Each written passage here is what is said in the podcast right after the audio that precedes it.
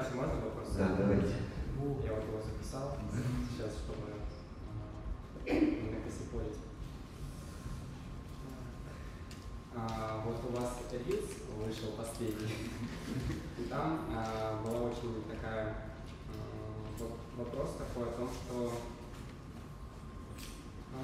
Сейчас, можно я тогда выйду? Я просто его записал, чтобы точно указать. А где вышел рилс? Что? В Телеграме? Нет, он в Инстаграме был рилс. Что ты сказал?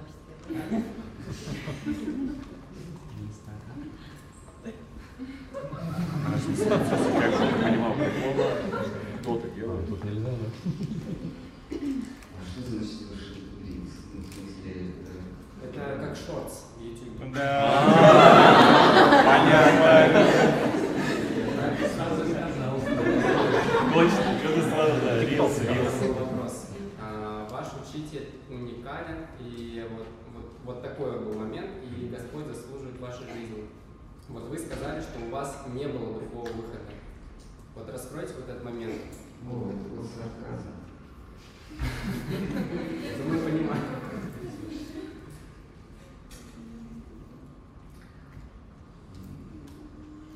Речь идет о духовном учителе. Потому что у вас было там несколько этапов, как учителей. Душа находится в постоянном поиске внутренней гармонии, счастья. И счастье – это быть в соитии с Высшим Я, с Богом, так гласят Упанишады, так гласят ведические учения. И когда душа устремляет свой взор от этого зримого приходящего мира к миру неприходящему, то высшая сущность, Бог, тоже протягивает ей руку помощи. И вот место, где они встречаются, ее стремление найти его и его стремление найти ее, душа, эта точка пересечения двух векторов называется гуру. И когда человек встречает гуру, то у него не остается сомнений, что именно вот здесь его стремление к Богу пересекается с стремлением Бога принять. Поэтому я, наверное, сказал, что не было другого выхода.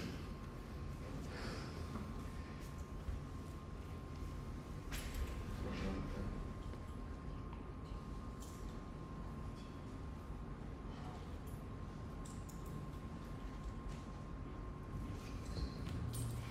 А мы можем вопросы задавать? Да, конечно. Или какая-то тема определенная? Нет, вопросы-ответы свои. Вопросы есть? Я задам? Да. Махарадж, пожалуйста, расскажите, как практиковать бхакти-йогу. Не говорить о ней, а практиковать, именно практику. Бхакти-йога, она относится к практике для души. Интересную практику. И это не медитация, это не какие-то физические упражнения, это даже не повторяющиеся то, что мы называем практикой, что такое практика, это регулярно повторяющиеся действия, любые физические.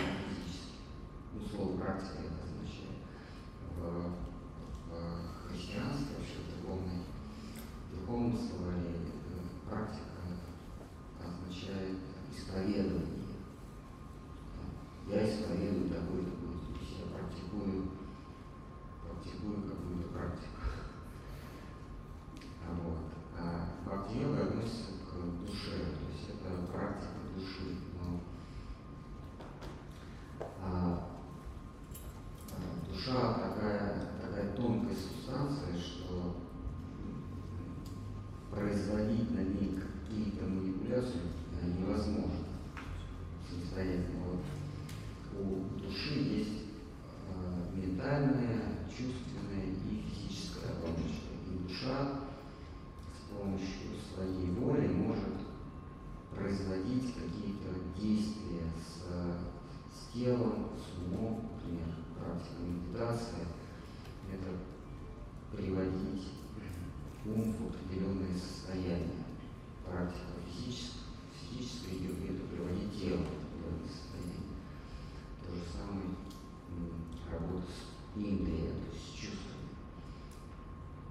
А производить практику с душой невозможно, потому что душа и есть тот, кто и производит эту практику. Вот. А бхакти-йога, она именно касается души. Поэтому, зная, что с душой ты сам не можешь произвести никакие манипуляции, ты себя вносишь в некое поле, в котором над твоей душой происходит работа. Не ты сам, а некая работа. Это поле называется молитвенное состояние или преданность, вера, то есть такие тонкие материи, которыми нельзя манипулировать. То есть бхакти-йога, она сродни религиозной практике, скорее, чем мысленной или физической.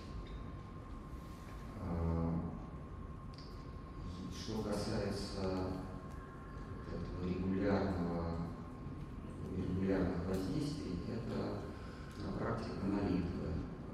Тот, кто принимает бхакти, он повторяет молитву на четках, или в уме, или в шепче. Молитва, она переводится как «Господи, не дай мне Тебя забыть, не оставь меня в покое». Как перевод Мантра Харе Кришна. «Господи, не оставь меня в покое». Вот. И есть всевозможные сопутствующие или вспомогательные практики. Это чтение откровений, которые нам оставили святые в этой традиции. Это Бхагаватам, читание Чаритамриты, Бхагавадгиту и Бхагаватам оставил Яса, автор всех ведических писаний. Он является непреложным авторитетом, и он, будучи авторитетом во всех отраслях йоги, во всех отраслях философских, отраслях логических, отраслях философии, он к концу своего пребывания в здешнем мире он приходит к выводу, что бхакти-йога — это единственное, бхакти-йога — это обожание Бога. Это единственное, что может принести упоение для души. Не умиротворение, а именно упоение, немножко иное состояние. И вот он, как зрелый плод его прозрения, его осознание является книга под названием «Шримад-Бхагаватам». И вот для бхакти-йогов, для вайшнавов, она является священным писанием, она является основным священным трудом. Не Бхагавадгита. Бхагавадгита тоже ясно спасал. Но Бхагавадгита, она не представляет собой конкретное учение. В Бхагавадгите нет единой мысли. Это такой конструктор, из которого ты можешь слепить любую философскую доктрину. Поэтому Бхагавадгита, она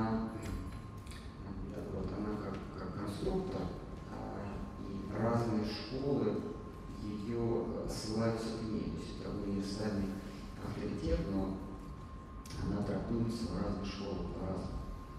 И мы видим, что богословит очень много, и разные школы приходят к разному пониманию. И школа Бхакти, она в этом не исключение. Наш учитель Шива, он Бхагавад-гиту трактует в определенном ключе. Это игра Красного Совета. Да. И песни Красного Совета.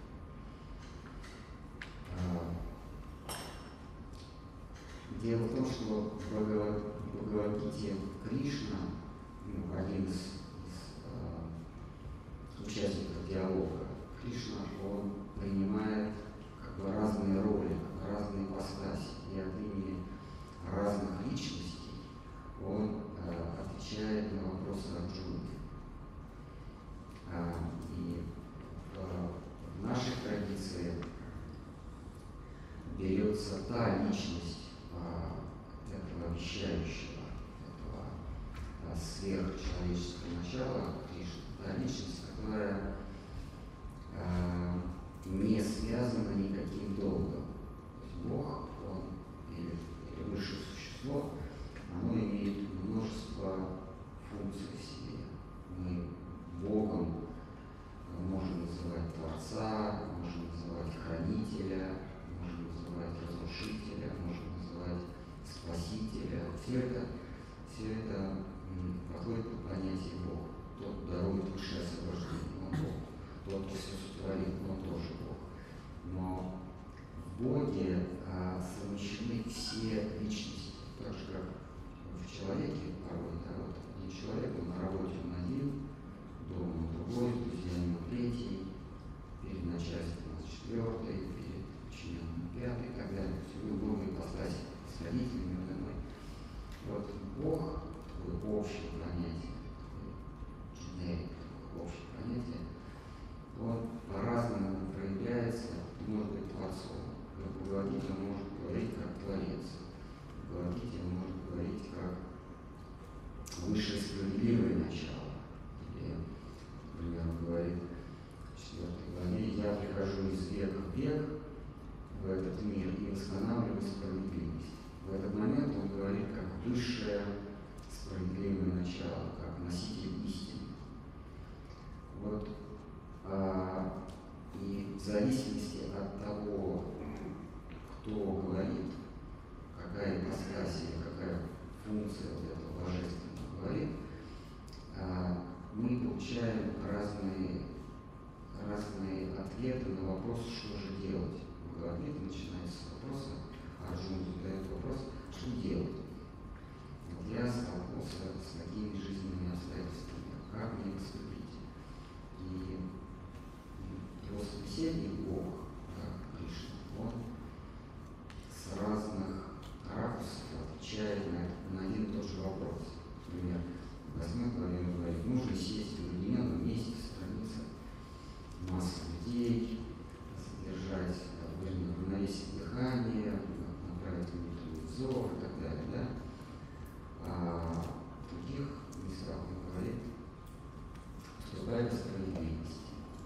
Это он говорит: трудись, и часть своего труда посвящай мне.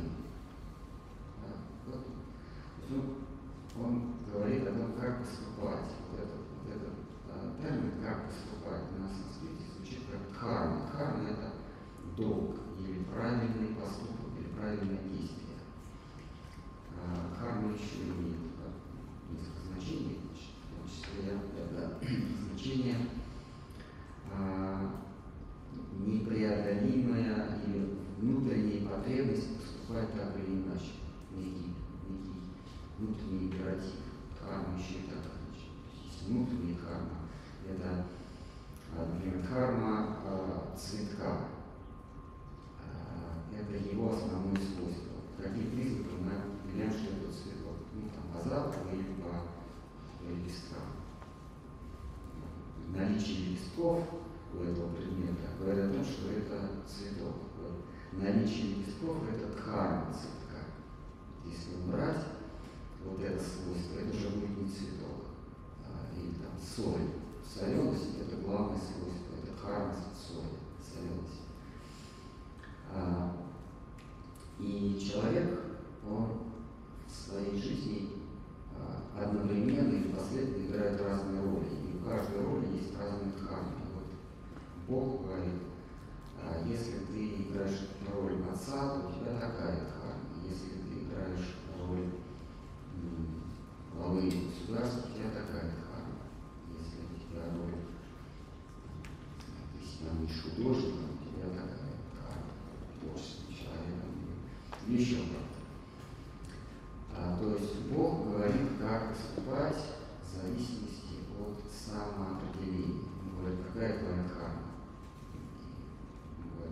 Гармония или удовлетворение приходит к тебе, когда ты поступаешь согласно своей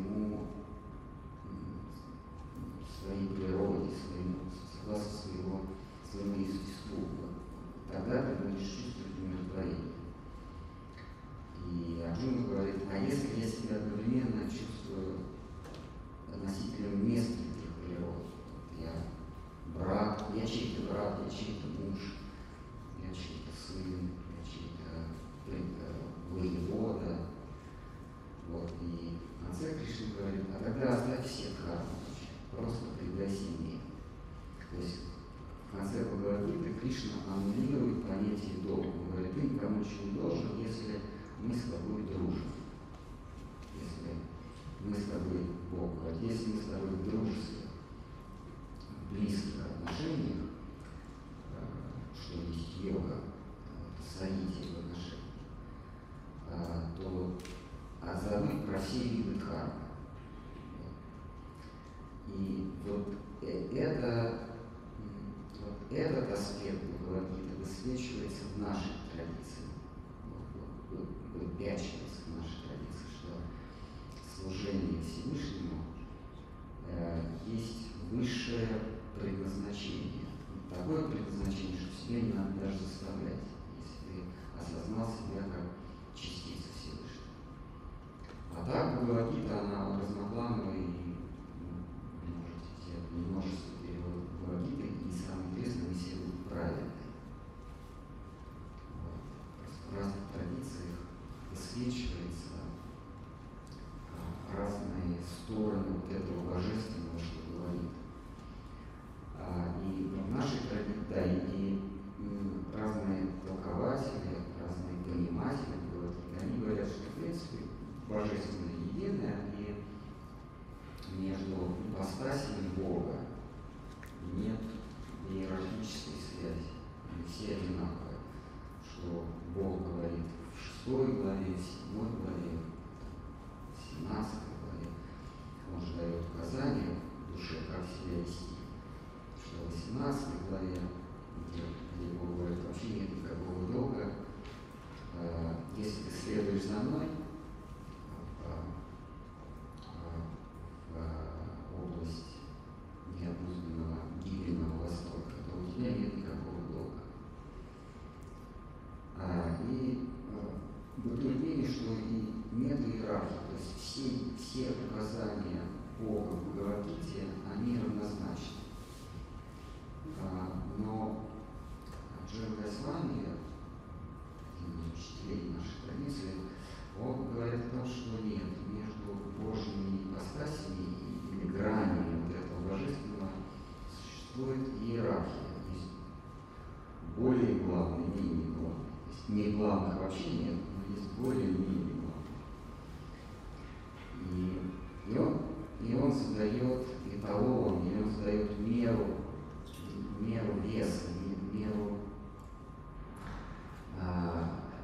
единицу измерения, какая в этих ипостасях, какая самая главная, соответственно, к наставлению какой божественной ипостаси нужно прислушаться. Мы говорим, что единица измерения – это глоток упоения. Вот там, где Бог испытывает наибольшее упокоение, это Бог, это его сущность, это его сущностное естество. Все остальное — это его проявление, отображений. Например, его ипостась как Творец, она вообще не значима. Хотя он сотворил все одной своей волей, и мы пребываем в этой иллюзии, в этой матрице. Но вот это творческое начало, оно, в общем, не особенно важно. Или, например, он справедливый, высшая истина. Нечто, что приводит везде и всегда. Это тоже не так важно.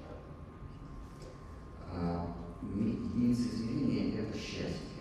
Вот, если он творит, он счастлив, да, конечно, но более счастлив, если он предается удовольствию со своими друзьями, со своими женами, со своими возлюбленными. И он говорит о том, что где же сущность Божия, где же он испытывает наибольшее упоение, где испытывает наибольшее счастье. А там, где он не связан никакими обязанностями, там, где он бытует без оглядки. Вот, например, когда он творит, он сотворил, посмотрел на свое творение и говорит: это хорошо. Ему стало хорошо от того, что он сделал. То есть он подходит к своему действию с точки зрения хорошо и плохо. Это значит, что могло быть и не так хорошо. В этом не присутствует абсолютное упоение. Но там, где он, и здесь он связан Богом, то есть, вот он говорит: я захожу в сошествие своего творения всякий раз, когда происходит, когда несправедливость преобладает над справедливостью. Когда воцаряется несправедливость, я прихожу и восстанавливаю справедливость. То есть он говорит о том, что он это делает, он как бы должен это делать. Если все пройдет не по его плану, он должен вмешаться. Это значит, что это не есть высшая ипостась Бога. Высшая ипостась Бога, когда он вообще не связан никаким долгом. Он никому ничего не должен. Он бытует, если он вообще существует, без оглядки. То есть он счастлив без оглядки на что-то внешнее. И именно в этой ипостаси, в этом своем обличии, он говорит о 17 главе, когда своему другу он заявляет: ты никому ничего не должен, оставь вообще всякий долг. Я в своем первоначальном облике никому ничего не должен. Если ты хочешь быть со мной как с высшей сущностью, как с неотразимым Богом, ты тоже должен оставить всякий долг. И вайшнавы, они говорят именно о 17 главе, как о зените и его наставлении. А так, конечно, из нее можно любую философию. Гиду можно разбить на интернет-мемы и пускать цитаты Конфуция, все будут читать. Горился? Нет, цитаты Дэвида Стэтхэма. Это практически все, что хотите. Любой стих из Библии — это практически цитаты из Дэвида Стэтхэма.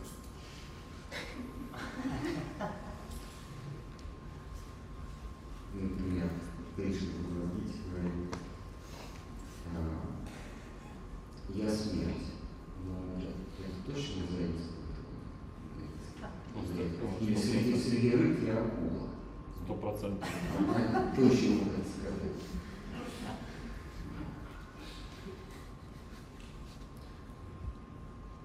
Как в контексте оставления кармы упоминается ли вообще карма как таковая? Кармические завязки, которые... Карма — это такой сложный комплекс действий, их последствий, намерений, осознанных и неосознанных желаний.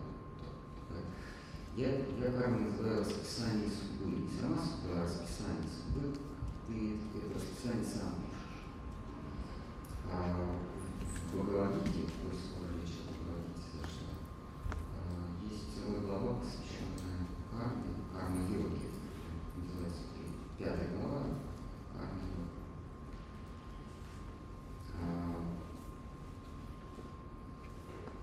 В зависимости от того, какую задачу мы ставим, мы вот эту карму, это действие приспосабливаем к задаче, которую мы ставим.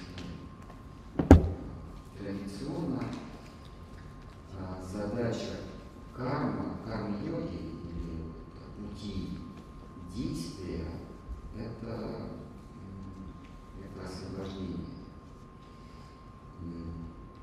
Каждое наше действие, оно приводит к последствиям, приводит к противодействию.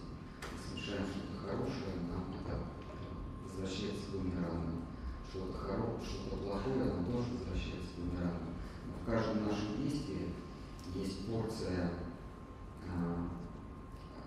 зла, то есть причинение ущерба другим существам, и порция добра. Это причинение блага другим живым существам. Соответственно, за порцию добра мы будем отблагодарены, вознаграждены, за порцию зла мы будем наказаны. И вот карма – это совершать как можно больше добра, чтобы нам не возвращалось зло.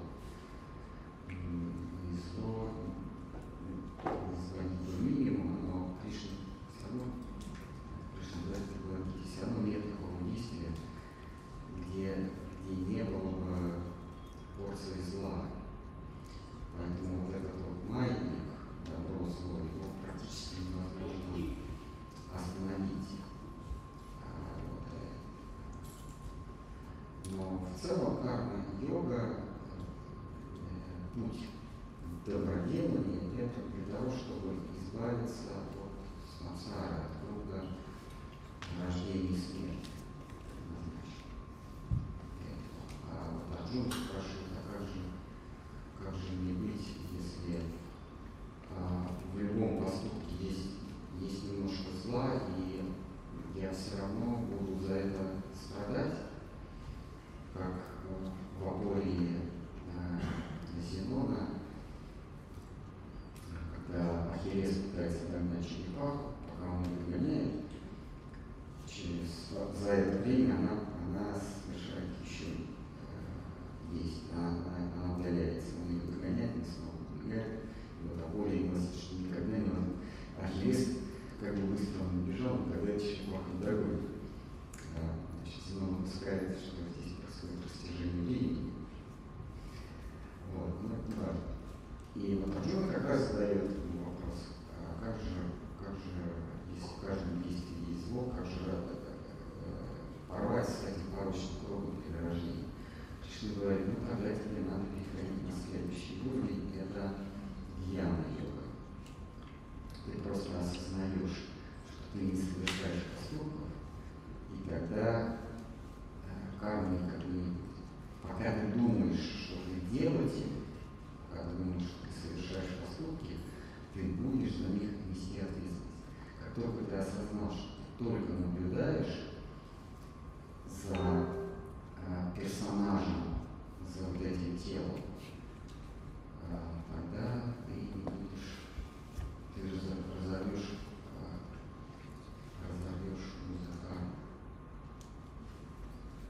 Наблюдаешь за персонажем, а персонаж продолжает делать либо с большим добром, либо с... то есть как-то? Ну, как он делает. Ну, вот вы включаете кино и видите какого-то персонажа, он совершает какие-то поступки. Но вы же не все за это ответственны. В конце его даже, когда он оказывается среди Парижской площади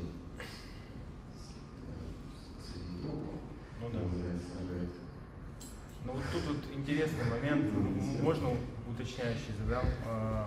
Когда мы смотрим кино, это да, персонаж, мы за ним наблюдаем. Но если представить, что персонаж из компьютерной игры, вот здесь вот, это то же самое? Это то же самое все. Это будет как? Это будет я на нее пригласил. Ты есть единственная реальность в этом мире, все остальное это калейдоскоп. Знаете, что-то трясешь, смотришь, там все время разные картинки. Но ты, наблюдатель, не меняешь что. Я делал примерно так, такой тезис озвучивает, привержусь. Все, что происходит, это лишь игра. Все, что происходит вокруг, это иллюзия, это игра света и тени. Все колебания, которые в уме интерпретируются как сцена, образ, перемещение в уме. Так вот, это будет я на йоге, там есть разные практики. Чтение мантр, изучение вед. Ну да, это приводит к освобождению.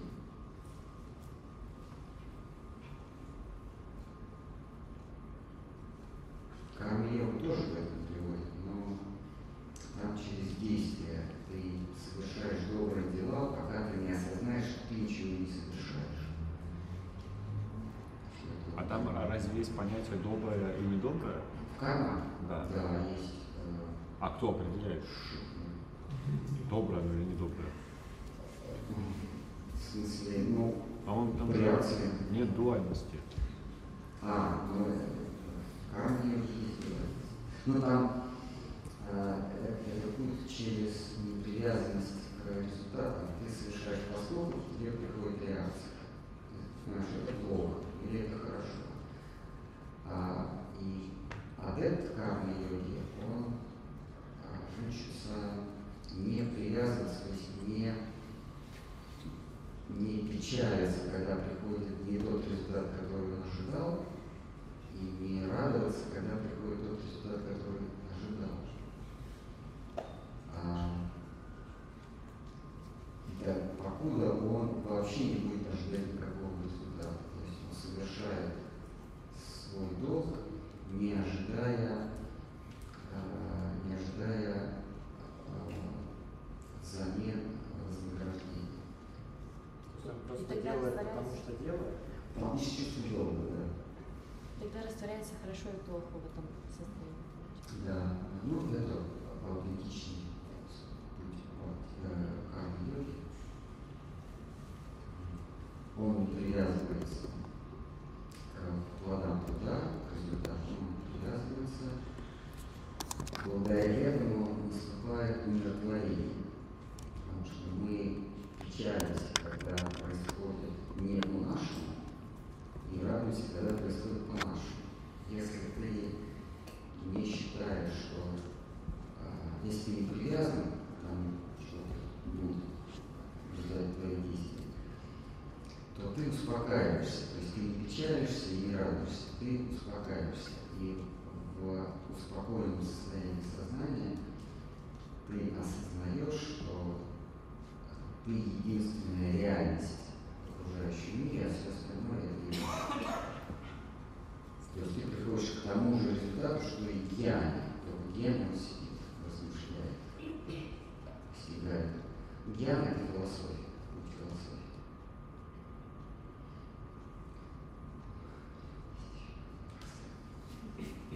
А вот такой вопрос. А может ли единичное сознание, ну как бы человеческое сознание, выбрать свою стартовую точку в следующем перерождении? Ну то есть вот начальную точку, куда залетает частица в четырехмерном пространстве? Может скорректировать, но прям вот осознанно выбрать это путь идеологии. Даже выше, чем пьяни, в йоге, как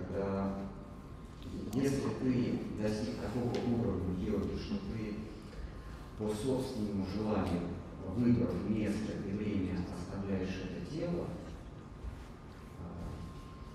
то ты вот на таком уровне ты можешь выбрать, когда и где ты родишься сам. Все, что ниже этого уровня, ты можешь повлиять на то, как где, в каких обстоятельствах, когда ты родишься. Но вот прям совсем выбрать не получится. Если ты можешь выходить из тела, умеешь сходить, выходить, тогда ты можешь выбрать следующее свое тело. Но это довольно высокий уровень. Это богатство здесь не делается.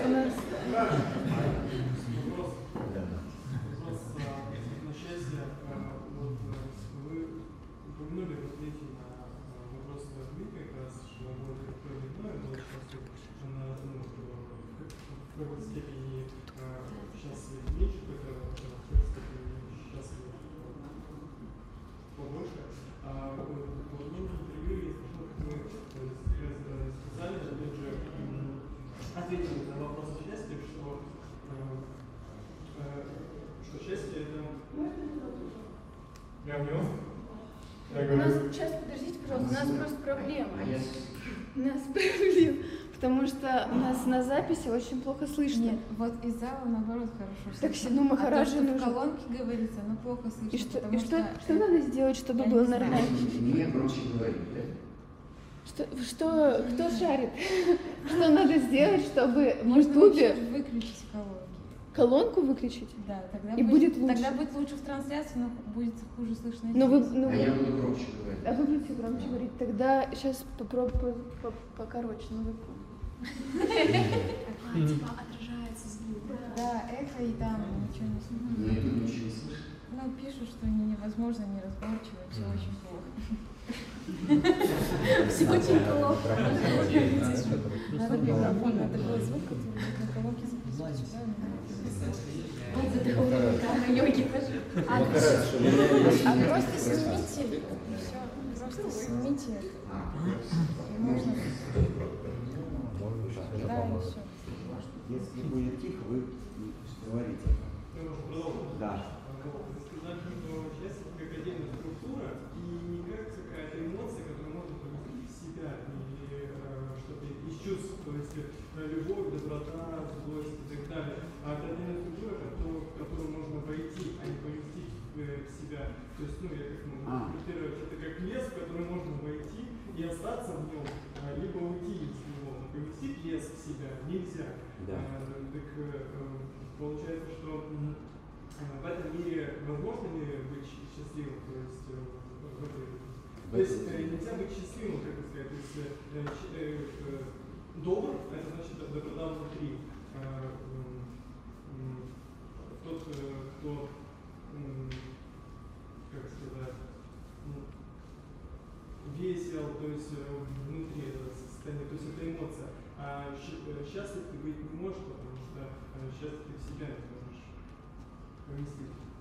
Ну, я говорил о бхакти-йоге, что в бхакти-йоге, в йоге любовного служения, в любовной преданности нет упражнений, их просто не существует, потому что душа не может совершать упражнения, она может совершать упражнения с чувствами, ну, с под чувствами, я понимаю, вот эти индри, вот эти органы чувств,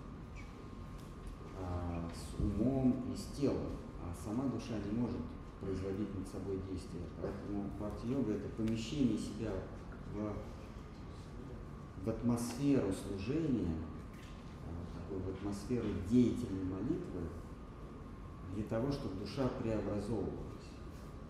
То есть вот эта вот среда любовной преданности Богу, она существует. Просто в бхакти-йоге надо себя туда внести. Тогда происходит это вот преображение, душевное преображение. То есть ты как будто бы свое физическое тело помещаешь, ну вот я тело помещаю себя в какие-то обстоятельства, в которых я, например, служу кому-то. Да. И через служение кому-то я служу самому Всевышнему. Да, мы, душа или воплощенное существо, оно многопластовое. У нас есть пласт ума, пласт чувств, пласт тела. И в зависимости от того, кем себя мыслит душа, большинство находится, это говорят, на телесной платформе. То есть они себя мыслят вот человеком, который имеет имя, возраст, конкретно вот то, что мы с вами наблюдаем в видимом спектре. Большинство людей считает, что это есть я. Если субъект сознательно существо считает себя телом, то и помещение себя в эту атмосферу служения производит действие на это тело. То есть тело занимается каким-то действием. Тело может говорить о Боге, проповедовать что-то, или служить в храме, подметать в храме, ну, производить какие-то действия. В умственном плане происходит другое. Происходит размышление, или пометование, поминание его. Вот мы многопластны. И если душа отождествляет себя с какой-то своей оболочкой, умственной или физической, то происходит работа с умственной и физической оболочкой. Покуда не наступает эта гармония между душой, телом и умом, и тогда уже происходит подлинное служение Богу, душой, не только телом. Но начинается, конечно, какое-то телесное служение при храме или при какой-то общине. Подождите, Шримад Бхагаватам читать? Тоже. Это тоже служение?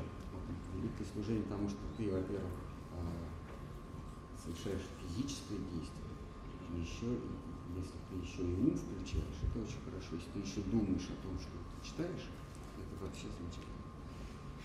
Но это большая роскошь. Серьезно? Серьезно? Без сарказма? Да. Думать о том, что ты читаешь, это большой труд. Или все же подметать? Образно говоря. Образно говоря.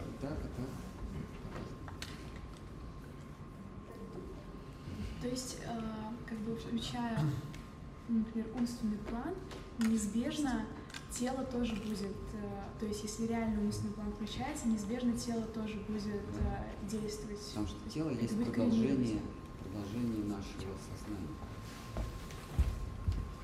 То есть есть смысл на каком-то глубинном уровне как бы войти в этот процесс, и дальше уже можно не контролировать.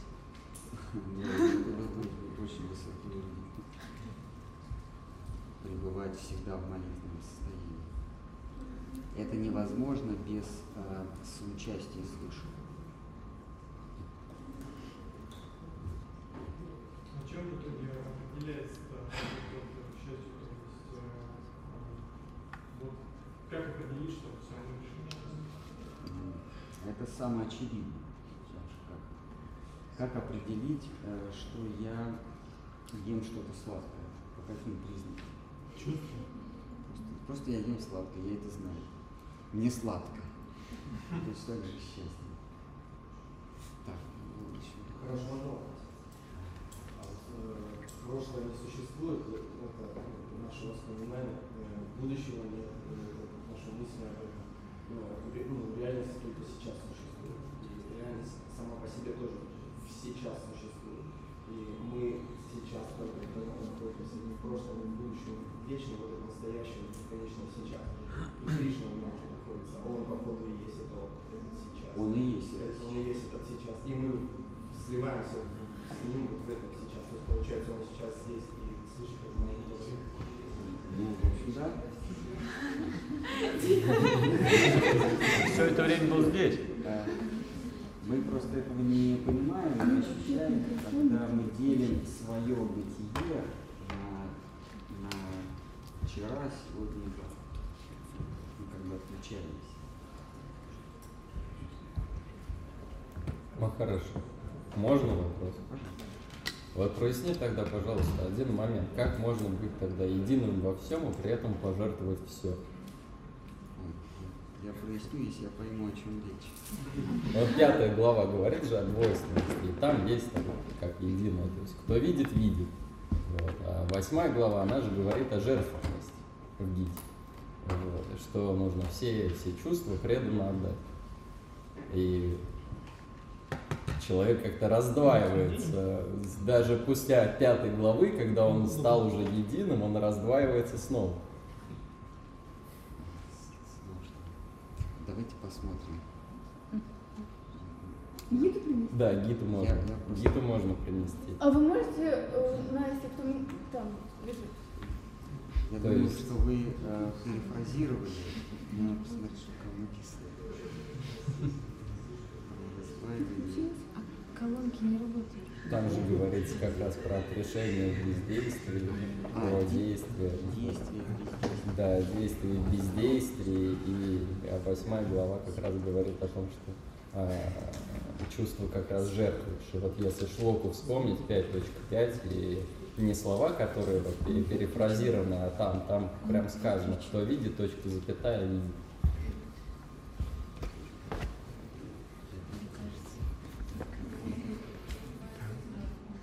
То есть ты имеешь в виду, если все и все, то зачем жертвовать? Ну да, если ты уже как бы все. Да, то в чем суть жертвы? Звук должен быть. Принимать учение. В чем суть и в чем соль?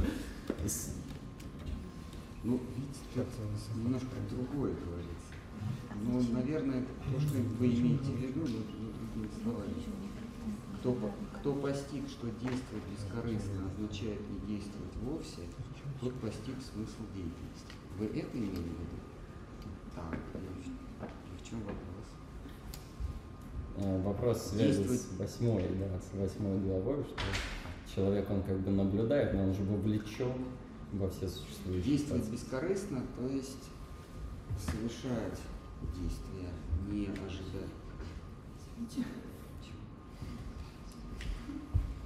Действие бескорыстно, это значит совершать движение, не ожидая, не привязываясь или не визуализируя результаты этого движения. Но чем движение отличается от действия? Движение, оно не предполагает сознание. Вот, человек в конвульсии, он совершает движение или действие? Он совершает движение. Руки движутся, да, но это не действие, это движение. Когда человек в сознании, то же самое действие, вернее, то же самое движение принимает статус действия. И за это действие он несет ответственность. В конвульсии вы не несете ответственность ни за что. А когда вы в сознании, производите то же самое движение, вы за это несете ответственность. И здесь Господь говорит, пусть все твои действия будут как движение, не считай, что это ты их производишь. Это конкретно вот эта глава, то есть остановись, сядь спокойно и пойми, что ты не совершаешь действий, ты лишь транслируешь свою волю, а дальше эта воля переходит в какие-то движения, которые ты считаешь действиями. Вот об этом этот стих. То есть, если ты не считаешь себя... Идеальный звук. Да. Спасибо. Теперь осталось вложить смысл в слова. То есть, если ты не считаешь, что результаты действия принадлежат тебе, тогда ты не будешь нести ответственность за свои действия. Об этом этот стих. Действовать бескорыстно – это то же самое, что не действовать вовсе. Ну тогда и страдать невозможно. Нет, тогда и страдания уходят. У меня вопросы есть по действию.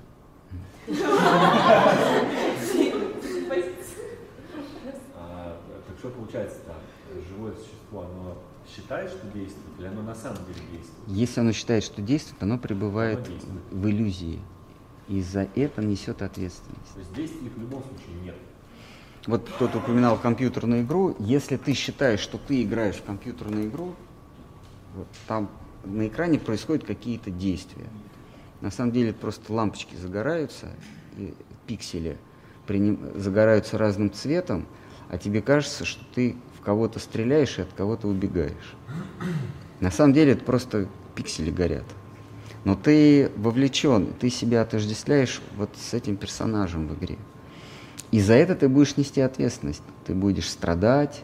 Все, кого я убиваю в PlayStation, реально не записываются, что ли, получается? Там, в PlayStation. Записываются. В PlayStation. Да. То есть, если ты себя отождествляешь с персонажем PlayStation, то ты там будешь страдать. Вот этот персонаж и будет страдать. Не я. Ну, ты себя отождествил, значит, ты. Как только ты отстранился и понял, что там происходит что-то... Но продолжить играть могу, да? Да, но это не в полном... Как только ты продолжаешь играть, то ты опять несешь за это ответственность. Ты опять страдаешь.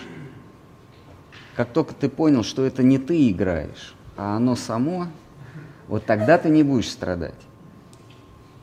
Ну я понял. Понимаете, да. Картинка может, в принципе, та же продолжаться, да, что человек, да, но это... будто бы человек сидит и как будто он играет. Ну да. А на самом деле он сидит и сквозь экран смотрит. Да, то есть если ты думаешь, что это ты играешь, то ты будешь радоваться, когда... Выиграешь? Ну вот эти вот там, здоровье увеличивается, и страдать, когда здоровье уменьшается. Ты реально будешь испытывать эти чувства. Даже может произойти сердечный приступ, если у тебя здоровье уменьшилось. Но если ты отстранился и ты понял, что это просто пиксели горят, ну, ты даже можешь на это смотреть безучастно. Это и есть состояние освобождения, есть состояние безучастности к этому миру. Ты здесь присутствуешь, но ты не отождествляешь себя с этим персонажем, который присутствует. Тем самым ты не действуешь и не несешь ответственность за то, что происходит в этой игре. Мне кажется, смысл потеряется, если человек вовлеченный в игру, он не будет стимулом играть, он же эмоции. Но надо выбрать, надо для себя сделать выбор. Тот же самый вопрос, тот же самый. То есть надо просто выбрать между свободой и страданием. Но свобода — это безучастность, это одиночество. Но, как бы там ни было, Арджуна говорит, вот то, что ты мне описал, это невозможно. Это настолько трудно, как себя отстранить. Вот я сейчас, Арджуна говорит, я вот сейчас хочу отстранить себя, не участвовать в этой войне. Кришна ему говорит, а почему? А тут говорит, ну, если я не буду участвовать в этой... Если я буду участвовать в этой войне, то обо мне плохо подумают. Там мы все погибнем, и появится нежелательное потомство, меня проклянут потомки и так далее. Вот. И, по сути, Кришна ему говорит, ну, ты уже вовлекся. Ты хочешь отстраниться от действия для того, чтобы о тебе плохо не говорили. Ты уже вовлекся.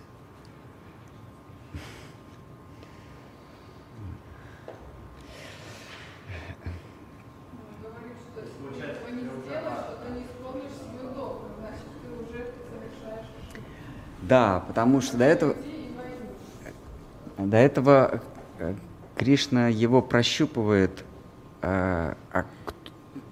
Кришна узнает, а кто же, собственно, со мной ведет разговор. Он Арджуну, по сути, спрашивает, а кто ты такой? Вот, кем ты себя мнишь? А Арджуна говорит, ну как, вот передо мной братья. Помните, в первой главе такая завязка, да? Арджуна сообщает, кто в стане его врагов, кто в стане его друзей. Тем самым он говорит, у меня есть друзья, у меня есть враги, у меня есть родственники, У меня есть обидчики, у меня есть помощники. Тем самым он заявляет, что он элемент этого мира. А раз ты элемент этого мира, то ты должен совершать долг. Ты должен исполнять долг. Только в конце Кришна говорит, задает снова Арджуне вопрос. Итак, кто ты такой? И Арджуна говорит, отвечает, я просто твой друг. Я сейчас понимаю, что вот те, кто передо мной, это не друзья, не враги. Единственное, кем я после нашей с тобой беседы, единственное, кем я себя сейчас ощущаю, это я твой друг. Вот, кроме нас двоих никого больше нет. Все остальное такие эпизоды малозначимые. И Кришна тогда говорит, ах, так. И Арджуна говорит, я поступлю только как ты хочешь. Долг это или не долг, я просто сделаю так, как ты просишь меня, ты мой друг. Тогда Кришна говорит, а вот в этом случае у тебя уже нет никакого долга. До этого момента, когда ты говорил, что встань врагов наших, Дрона, и перечисляет, помните, там Ююцу, Дрона и прочее. Встань наших друзей, он говорит, вот мой сын Абхиманью и так далее. То есть он мир делит на друзей и врагов. Среди друзей есть более друзья, менее друзья. Среди врагов есть более враги, менее враги. Вот тогда нужно найти какой-то общий вектор, общий знаменатель, как себя вести. Потому что один тот же поступок как-то отразится на друзьях, на врагах. То есть нужно как-то это все гармонизировать. Это очень все сложно. Когда Арджуна говорит, что нет, у меня нет ни друзей, ни врагов, Кришна говорит, ну тогда все брось и делай, как я тебе скажу. И Арджуна спрашивает, а как ты мне говоришь? Кришна говорит, ну сражайся. Сражайся, но уже в другом сознании. В сознании, потому что его друг, эта божественная сущность, просто его попросил.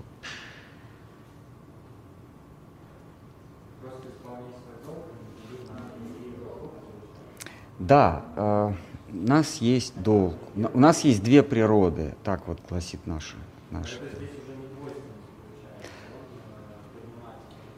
Да, у каждого из нас есть две природы. Внешняя — это долг тела, долг вот этого внешнего существа. Есть внутренняя природа, природа души. В идеале долг телесный и долг душевный должны совпадать, но это не всегда происходит. У нас душа ищет одно, а тело или окружающий мир требует другого.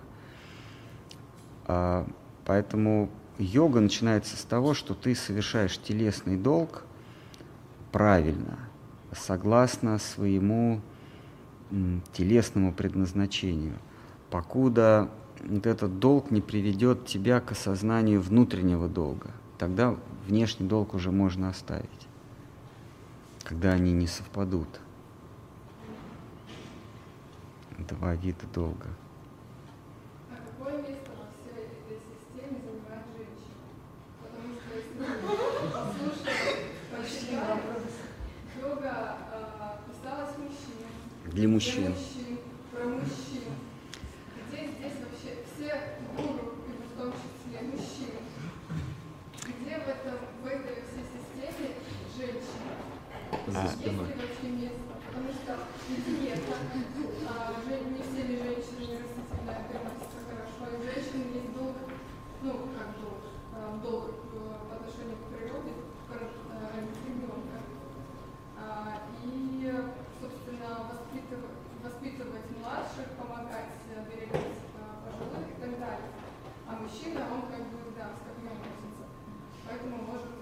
Мужчина сидит в пещере.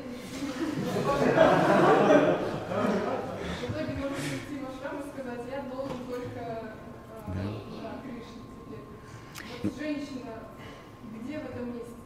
Узнаешь ли после реинкарнации мужчины? У нас есть внутренняя и внешняя природа. Вот в данном случае внешняя природа, по внешней природе мы мужчины, женщины, дети, старики. Мы эти фазы проживаем. Мы себя ощущаем то детьми, то взрослыми, то стариками, мужчинами, женщинами. Это внешняя природа, и ей нужно следовать. Если вы себя каким-то образом ощущаете женщиной там, или мужчиной, или какого-то пола, то нужно следовать этой природе. Но вместе с этим фоном у нас есть внутренняя природа, сущностная природа, это душа. Душа ни мужского, ни женского пола, ни старая, ни молодая, ну как, она вечно юная, и она вечная. Нужно исполнять свой долг, независимо в каком обличии мы пребываем в этом мире, но никогда не забывать о том, что я есть душа. И когда-нибудь, глубинно осознав, что я есть вечная искорка Бога, душа, я смогу корректировать свой внешний долг под это осознание. А так, да, мы все рождаемся в этом мире, имея долг, понимая себя мужчиной, мы поступаем как мужчина, понимая себя женщиной, мы поступаем как женщина. Вот. Просто надо не забывать, что долг души – это обрести свободу. Внешний долг, будь мужчиной, женщиной или кем там угодно, вы все равно должны исполнять свой внутренний долг как души. Это достичь освобождения от иллюзии этого мира. Вам окружающие будут говорить, что все это вранье, не нужно никакого освобождения, ты должен служить Родине. Да, вот эти интересанты, они вам будут говорить, что ты должен Родине служить. А муж вам будет говорить, что ты должна в семье служить. Родители будут говорить, что ты должна родителям служить. Дети, пока не научили, когда научатся говорить, будут говорить, что ты должен нам служить. Пока они не научились говорить, они просто мычат, но имеют в виду, что ты должна... То есть окружающие всегда будут претендовать на тебя. Да. Да. Окружающие будут всегда на тебя претендовать, и ты будешь претендовать. Но нужно всегда понимать, что я просто исполняю долг, внешний долг к этому миру, но мой настоящий долг – это освободиться от всего. Почему освободиться? Это же путь аштанга йоги получается. Ну хорошо, обрести любовную связь со Всевышним, вот так лучше. Это лучше. Просто это бхакти-йога, чтобы не было... Что? Извиняюсь, да. Если перебил. Родина — это тоже часть долга, то есть это... Но не душевного долга. Географически определенное место, это именно долг человека. Вы понимаете, они там сидят наверху, они тебе очерчивают произвольно границы Родины и говорят, знаете, границы изменились, теперь ты должен большему участку земли. Потом что-то поменялось, что-то там под воду ушло, и ты все равно должен, но меньшему участку. Вот они вводят такие понятия: малая родина, большая родина, с чего начинается родина. Это все относится к семье, к религии. Они тоже говорят, что долг перед Христом или долг перед Кришной. Ну, накладывают на нас, как вот этот алгоритм в нейролингвистическом программировании, внушить чувство долга, и тогда можно манипулировать этим человеком. Вот окружающие доброжелатели, они как раз внушают нам чувство долга. Мы тебе дали все, Поэтому ты должен заплатить жизнью. Сейчас за это не посадят? Неужели среди них нет там никакого ни одного, кто осознавая, что людей не он это действует, а сверху действует. При этом просто в камбусе, там болит. Я не знаком. У меня нет доступа. В божественной сфере у меня нет доступа.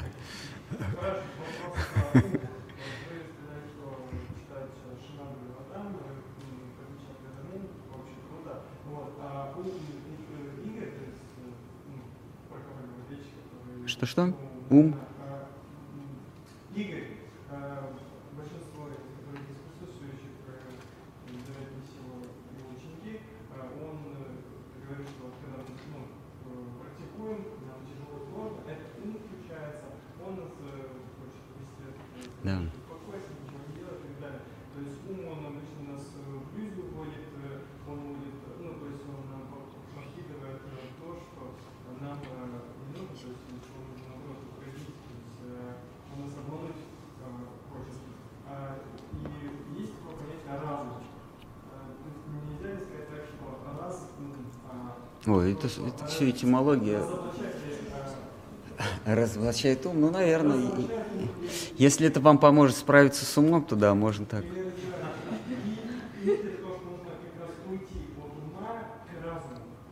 Да. Ум, он делит окружающий мир на приятное и неприятное. Это его функция. Соответственно, когда мы слушаем ум, когда мы становимся рабами ума, то мы перестаем практиковать вот йогу, потому что ум говорит, да ладно, сегодня не надо, лучше полежи. Но это да, это ум говорит. Разум, он действует как ум, только он делит окружающий мир не на приятные и неприятные, а на полезные и вредные. Когда мы рабы ума, то мы полезное и приятное мы соединяем, но это не одно и то же. И вредное и неприятное мы соединяем, это тоже не одно и то же. Бывает неприятное полезным, это как раз практика йоги, преодолевание. Что-то может быть неприятное, но это полезное в дальней перспективе. Вот это работа разума. Разум отделяет... Разум берет то, что ему поставляет ум, как неприятное, анализирует и говорит, нет, это неприятное, но оно полезное, поэтому делай это. Ну, как лекарство, оно, допустим, горькое, да, оно неприятное, но оно излечивает. Также практика йоги, она... связано со многими неприятными ощущениями, там где-то болит, где-то там надо рано вставать, какую-то соблюдать умеренность в еде и так далее. Это неприятно, потому что хочется много есть и много лежать. Вот. Но разум говорит нам, если мы справились с умом и мы живем разумом, то разум нам говорит, это неприятное, но это полезное. Есть более высокая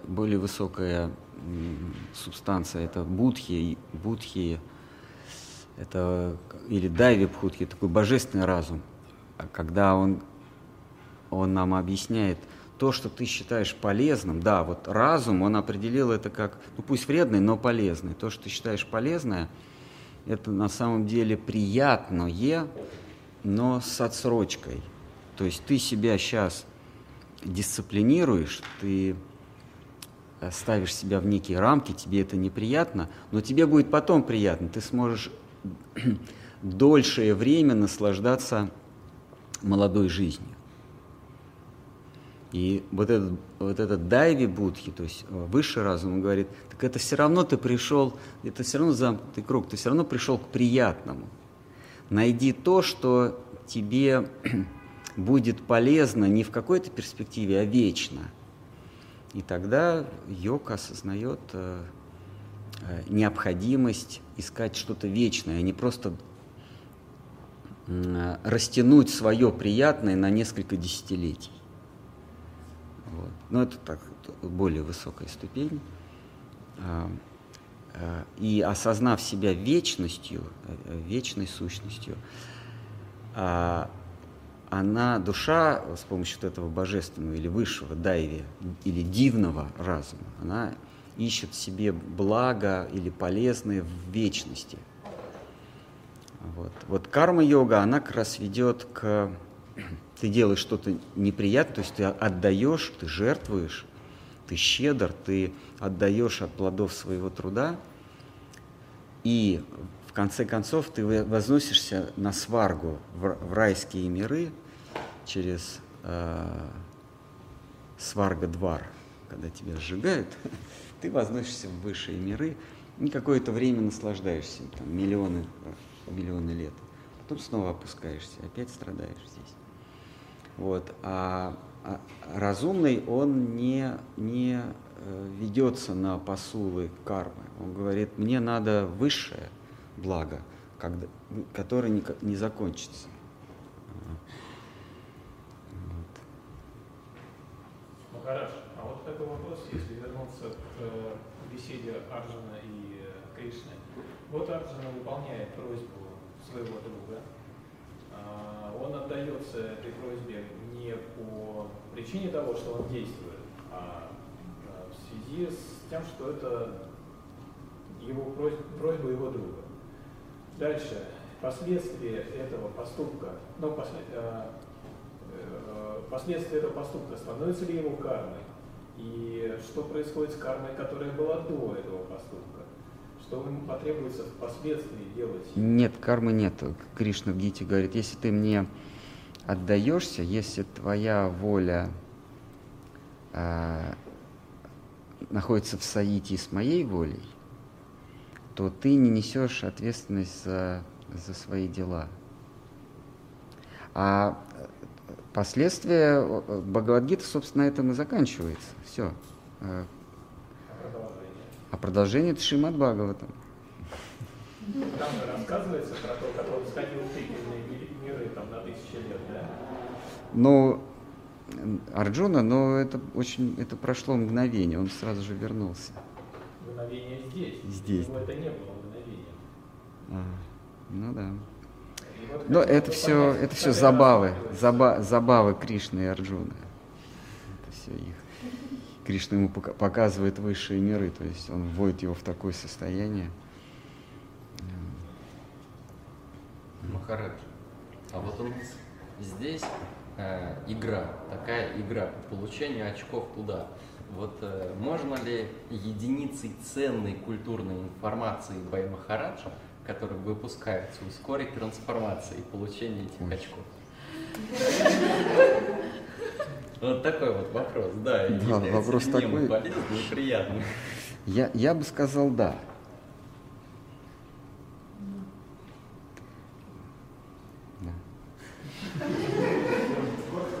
Просто это такой труд. А разрешите еще один вопрос? Да, конечно. Вот в одном из стихов в Бхагавад-гите Господь говорит то, что всякая живая тварь переживает 6 трансформаций. Понятно, что это рождение, наверное, смерть, а вот какие вообще этапы?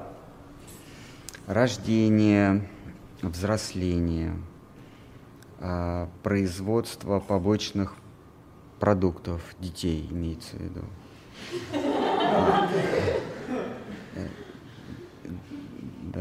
виду.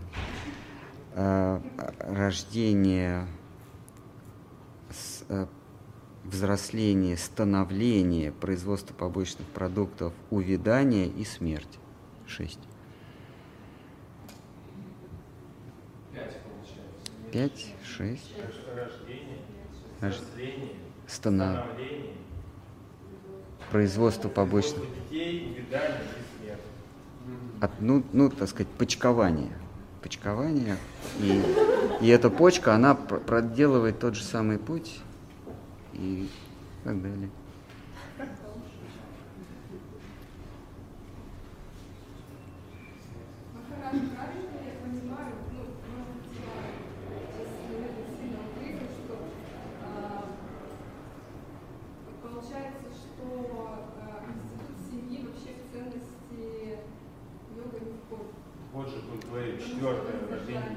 Нет, это причем тут йога? Это любая букашка проделывает эти трансформации. Йога, она... А смотря какая йога, ведь есть разные йоги. Есть... Ну вот аштанга йога, аштанга не аштанга виньяса, а аштанга, которую Кришна описывает в гите.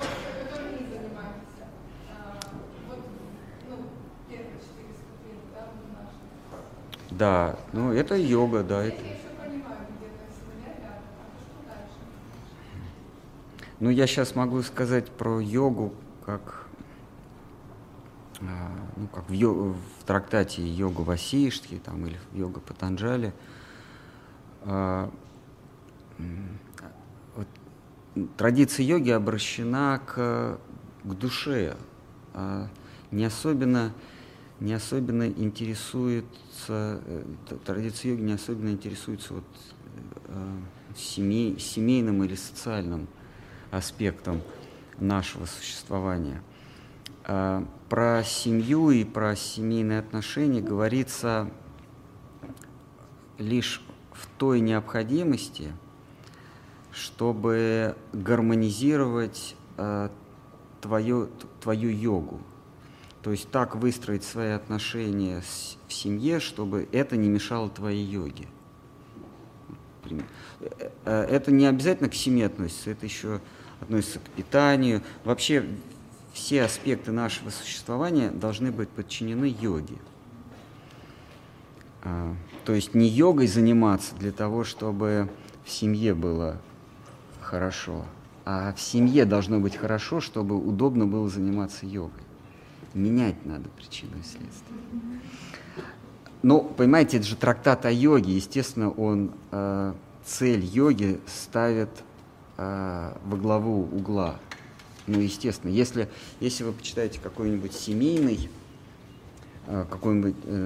трактат, то там будет сказано, что йогой надо заниматься, чтобы в семье все было хорошо. Но тут превзято. В йога Патанджали все эти аспекты здоровья, там, социальных отношений, семейных отношений описываются только как подчиненные к йоге. Так что это не беспристрастный трактат.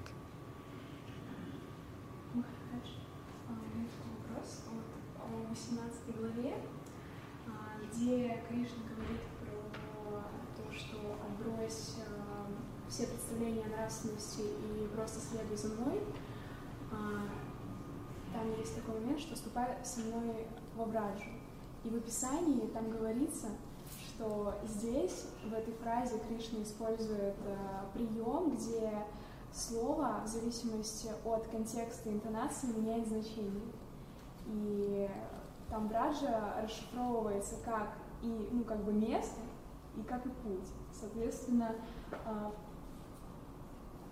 как бы... Поэтому я говорю, гита, она очень многоплановая. Разные учителя, разные толкователи гиты, они помещают в разный контекст одно и то же слово. Вот враджа — это действительно некое географическое, ну или какое-то место. А на санскрите враджа имеет другое значение. Враджа — это блуждать. Это такое состояние цыгана. То есть без определенного... Враджа — это без определенного места жительства. Бомж. Вот.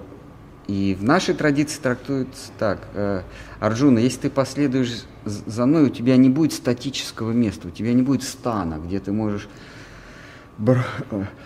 самоутвердиться, где ты сможешь обосноваться, где ты сможешь обеими ногами встать на землю, так сказать, почувствовать почву под ногами. Враджа — это состояние когда земля постоянно уходит у тебя из-под ног. Это возможно с Кришной, потому что Кришна, он не имеет определенного места жительства, он бесконечно ускользающая красота. И чтобы быть с ним, ты должен тоже скользить за ним. В этом смысле в нашей традиции так слово «враджа» трактуется. Но традиционные веддисты, кришнаиты, они говорят, это Кришна зовет во Вриндаван, вы там, во Враджу. Кришна говорит, у тебя просто не будет места жительства никогда. Состояние отношения. То есть по форме это динамическое что-то, а по сути это внутреннее, ты находишься как будто бы в этом статическом состоянии, но формально ты просто не сопротивляешься естественному потоку движения. Да, естественному зову. Когда твое сердце соединено со Всевышним, то оно просто тянет тебя за собой.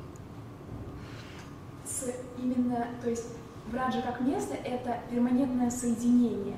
А враджа как путь – это следование формально. Блуждание. Враджа, буквально словарь Амаркоша, буквально враджа – это блуждать. Очень хорошо. Для Кришны это означает блудить, а для преданных это означает блуждать. Блуждать? Да. Да, да.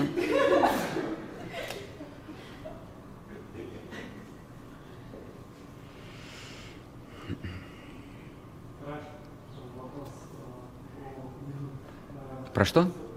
Про еду. А, про еду.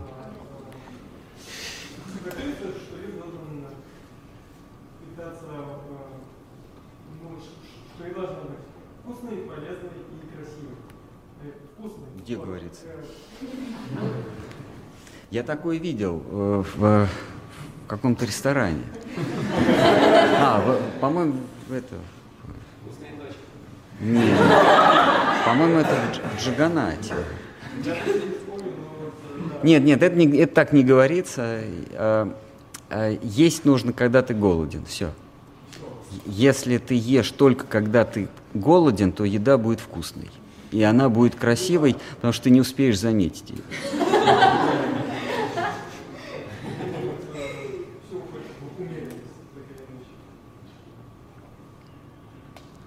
Умеренность, да, нужно знать во всем меру.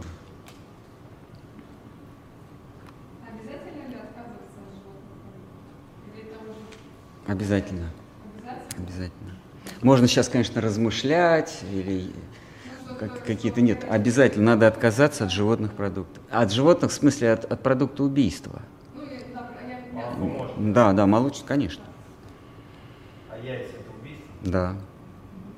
Яйца, рыба, мясо.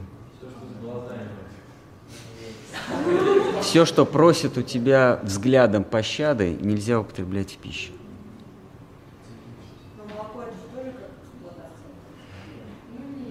Но это все-таки не продукт убийства.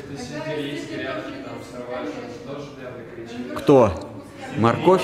А, сельдерей? Морковь или сельдерей?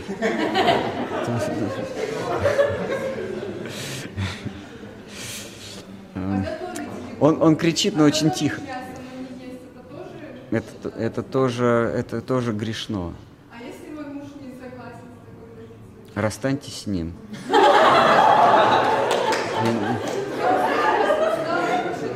Что? Я его люблю. Ну тогда готовьте. Вы же спрашиваете, хорошо это или плохо? Я говорю, это плохо. Любите вы мужа и не любите, вы совершаете преступление. Это как убить человека. Это хорошо или плохо? Плохо, но я же мужа своего люблю. Нет, всегда плохо. Если он тебя может убить? Нет, конечно, убийство всегда плохо. Убийство всегда плохо. Дело в том, что если мы следуем пути доброделания, занимаем какой-то духовный путь, то Господь милостиво ограждает нас от от таких ситуаций, когда мы должны выбирать, убивать или не убивать. Как-то так происходит, что мы из этой двойственности выпадаем.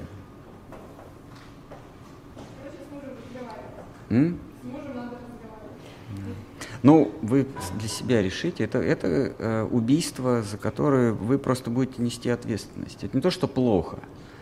Просто вы можете это делать, но всегда сознавать, что я совершаю преступление во имя любви к мужу.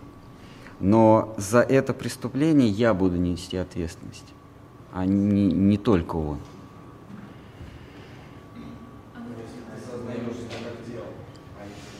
Что?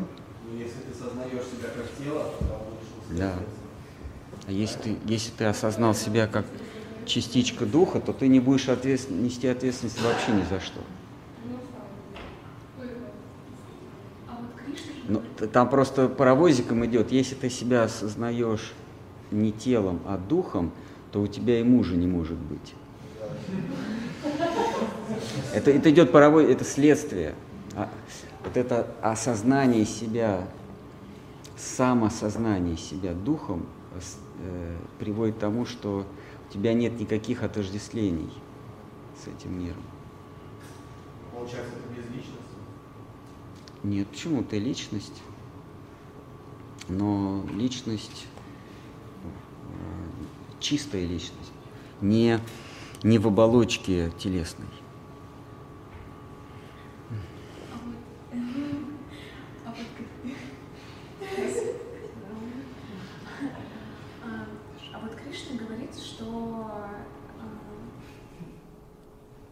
То есть, если ты делаешь что-то в служении мне, то как бы нет никакой кармы, и это все как бы аннулируется, это все не нужно. Но, то есть, у меня есть такое предположение, что, например, если человек служит Кришне, он априори какие-то штуки не сделает. Допустим, он, ну, касательно каких-нибудь одурманивающих веществ, типа, попить пуэр. У меня вопрос. То есть, это же как-то противоречит пути преданности или пути освобождения? Пути преданности это не противоречит. Если речь идет о вот этих веществах, которые изменяют наше сознание, то пуэр, он в худшую сторону изменяет наше сознание. Вообще любые вещества. Еда тоже? Да, ну, там в большей или меньшей степени, да. И вода. Все, с чем мы соприкасаемся телом или умом, меняет наше сознание. Если мы не отождествляем. Звуки, запахи, вкусы, прикасания, все изменяет так или иначе наше сознание. То есть, получается, любое физическое взаимодействие, да. Ты будешь нести ответственность. Ну, сознание смещается, меняет сознание. Так же, как и умственное соприкосновение. Например, вы читаете что-то, вы тоже меняете свое сознание. Это все агенты влияния. Да. Либо сознание как поплавок, оно либо опускается. Да. Единственное, что возвышает сознание, это медитация, я это называю молитвенное состояние. А душа когда-то достигает такого уровня, когда ничто не влияет на ее состояние, никакое соприкосновение не влияет. Но до этого уровня, это уровень называется в йоге асакти. Вот до уровня асакти любое соприкосновение меняет, изменяет частоту восприятия. Да? Душа, она находится в чистом виде в состоянии полного умиротворения. Такой штиль, абсолютный штиль. Чистое сознание, брахман. Это штиль. Всякое соприкосновение выводит душу из состояния штиля, называется состояние брахмана. И душа начинает, или сознание начинает колебаться. И разные разные агенты влияния приводят в разные колебания душ, на разные частоты, да. Алкоголь – одно колебание, музыка, там, какой-нибудь тяжелый рок – это другое состояние, классическое, третье. Да, то есть, ну, конечно, можно это, как называется, догоняться, нет, добавлять и усиливать, можно, да. Вот. А есть агенты влияния, которые приводят нас в состояние умиротворения. Это медитация, йога, молитва. Все остальное так или иначе меняет. Среди еды тоже есть еда, которая приводит нас в саттву, то есть в умиротворение, а есть, которые приводят в помрачение. Вот мясо, оно приводит нас в состояние низких колебаний, таких грубых колебаний, да, совершенно. Да. То есть вот, например, шутка тоже приводит такой всплеск сознания, но такая какая-то частота. Вот мы такие, как осциллографы. Шутка, понюхал что-то и такой.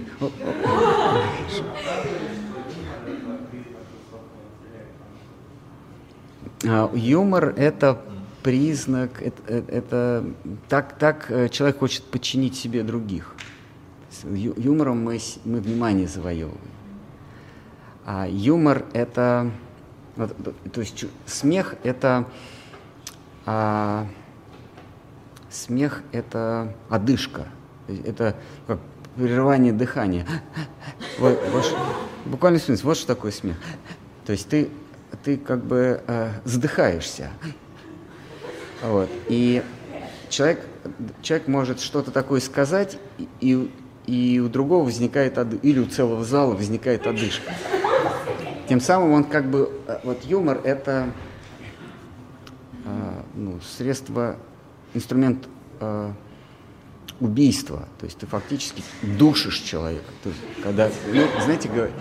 Нет, я сейчас совершенно не шучу.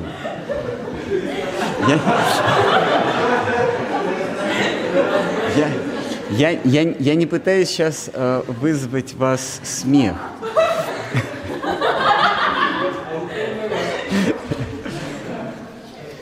То есть, как говорят, знаете, говорят... Умру от смеха, или я умираю от смеха. Вот шутка — это попытка убить, то есть заставить человека умереть. Вот что такое юмор. Это некое насилие. Можно же его использовать во благо служения, чтобы перенос внимания души.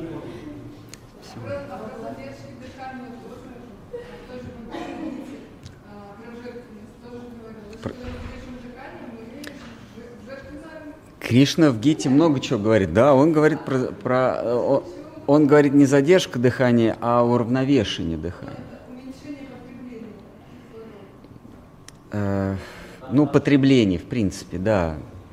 Когда мы начинаем меньше употреблять чего угодно, еды, воздуха, воды, то мы умиротворяемся, потому что вот любое потребление – это как пропускание через себя. Пропускание через себя выхолащивает нас, ослабляет. То есть вот когда мы много едим, мы заставляем свое тело много работать. Там фабрика включается на полную, на все 3 смены работает фабрика по переработке продуктов. Вот. И это ослабевает нас, делает нас более слабыми, делает нас более, так сказать, помраченными. Точно так же любое пропускание через себя звуков, вот если мы много звуков через себя пропускаем, мы с ума сходим от этого. Или много запахов, или любых ощущений, мы ослабеваем себя этим. Точно так же, когда мы много информации через себя пропускаем, мы приходим в совершенное возбуждение или помрачение. такое состояние отупения.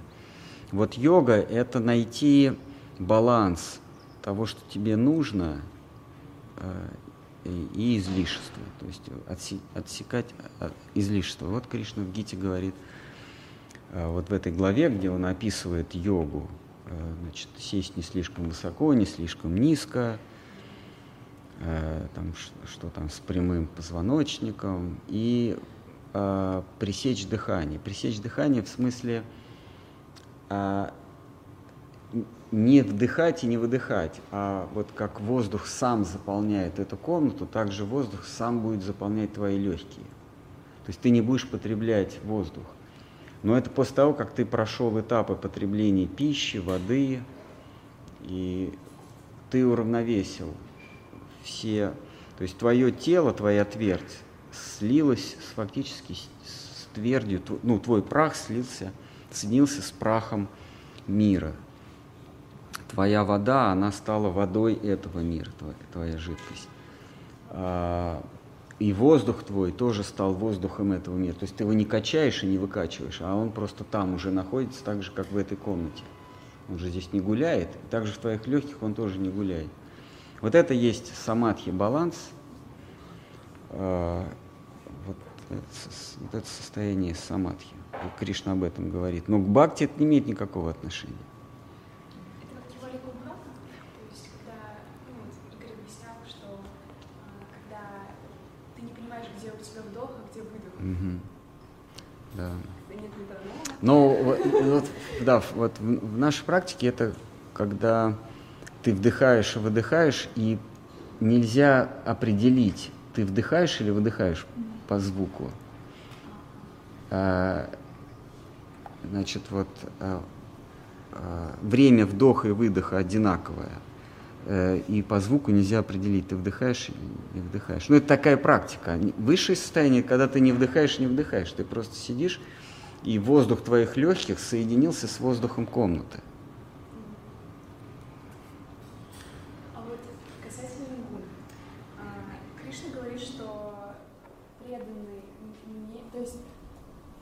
Все подвержены трем гунам, но только преданное мне сознание,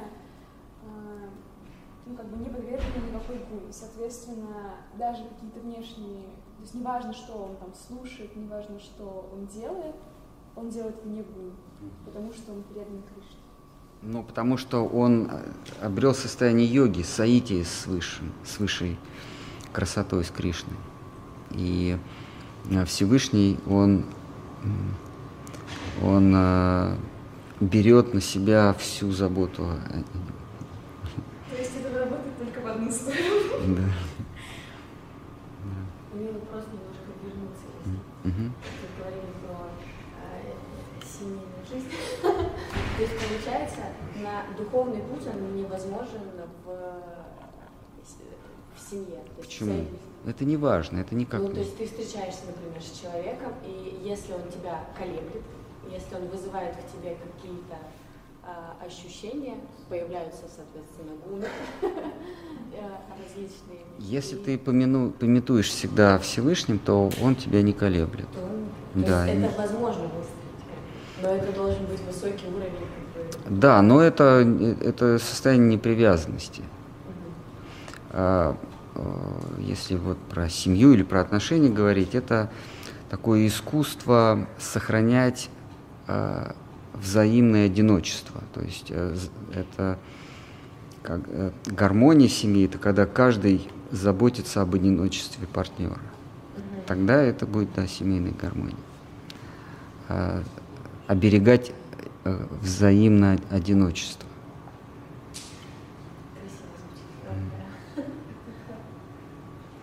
Ну, вот как-то. Любовь вне желания... Но это про отношения, в земных отношениях. Да. Не делать кого-то чужой, своей собственностью и не становиться его собственностью. То есть оберегать одиночество друг друга. Чтобы не становиться рабом чувственного восприятия. Да.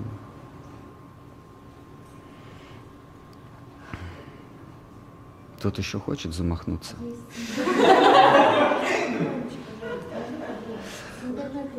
Да, давайте. Скажите, пожалуйста, где находится личность? Она формируется или она есть всегда? Я помню, Махарадж говорил, что личность формируется в этом мире, но при этом этот мир не влияет на личность. Я запуталась. Личность – это сама такая нечто самосознающее. То есть, когда мы начинаем, когда я начинаю сознавать, что я, вот с этого это личность.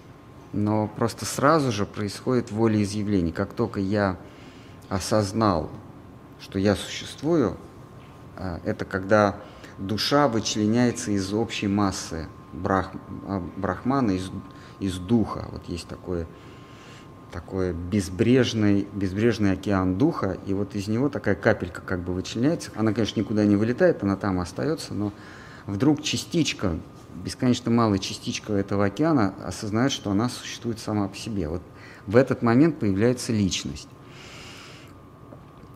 За этим следует, что, то есть появляется вот это «я». Как только появляется «я», сразу появляется отрицание «не я». И следом появляется желание подчинить себе не я. Вот есть я, а есть не я. Ну, сейчас вот в нашем состоянии не я – это вот окружающий мир. И все, чем мы занимаемся, это подчиняем себе окружающий мир. Все, на что я положил глаз, в переносном смысле. Я хочу подчинить себе. То есть первое проявление личности – это когда я. Второе – это есть еще и не я. Третье – моя воля. Я хочу подчинить себе вот это не я, окружающий environment. Вот этот. И все это есть личность. Просто это разные фазы существования личности. Поэтому не совсем, ну, как бы уточните вопрос. Тот, кто подчиняет себе окружающий мир, или это называется добиться успеха, или самоутвердиться, это тоже личность, но это уже личность в потоке потребления. И тоже личность, которая, это сущность, которая только-только осознала, что она существует.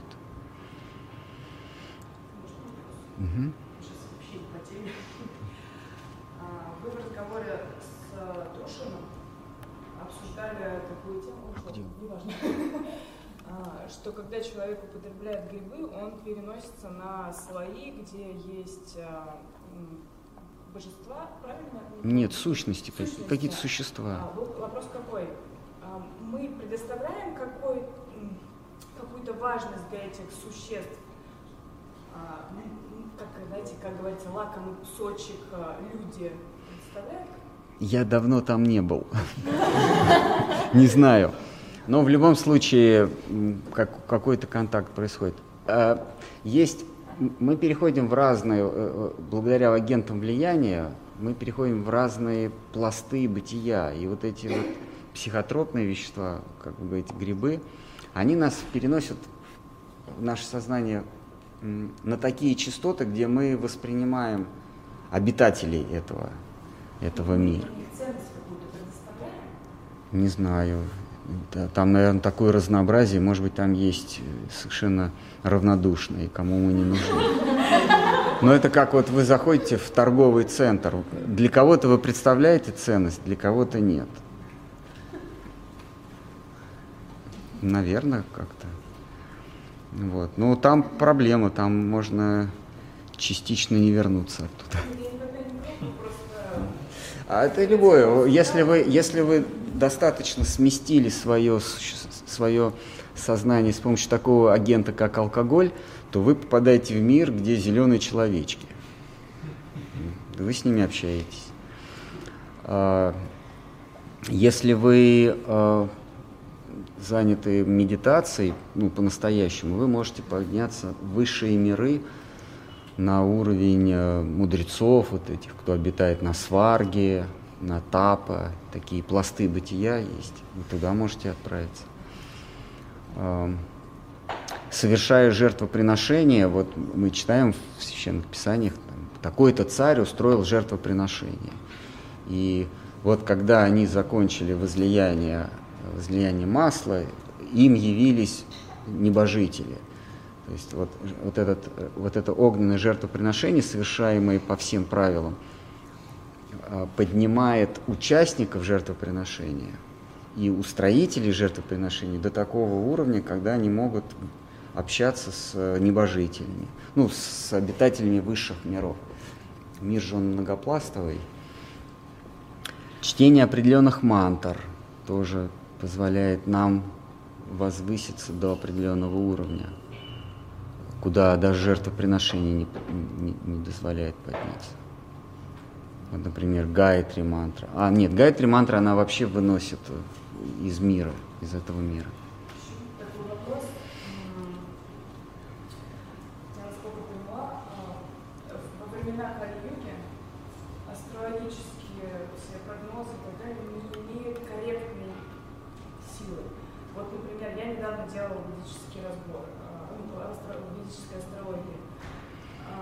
Но мы же это делаем, мы как-то на это что-ли надеемся, связываем с этим свою жизнь, но сказано, что это не совсем имеет силу. Да, а в чем вот этот аргумент, ну мы же это делаем, ну, что а кто-то скажет, но я же ем свиную сосиску. Нет, я не шучу. Я никого не хочу убить. Я не совсем понимаю, как к этому относиться. Это целая наука, астрология или звездочетство.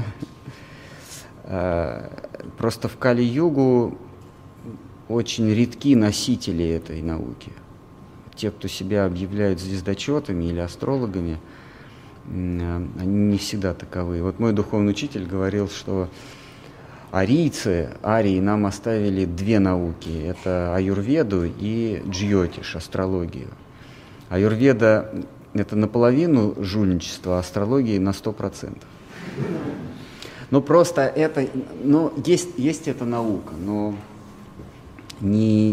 почти никто ей не обладает. Никто не владеет этим искусством сейчас, в Кали-югу.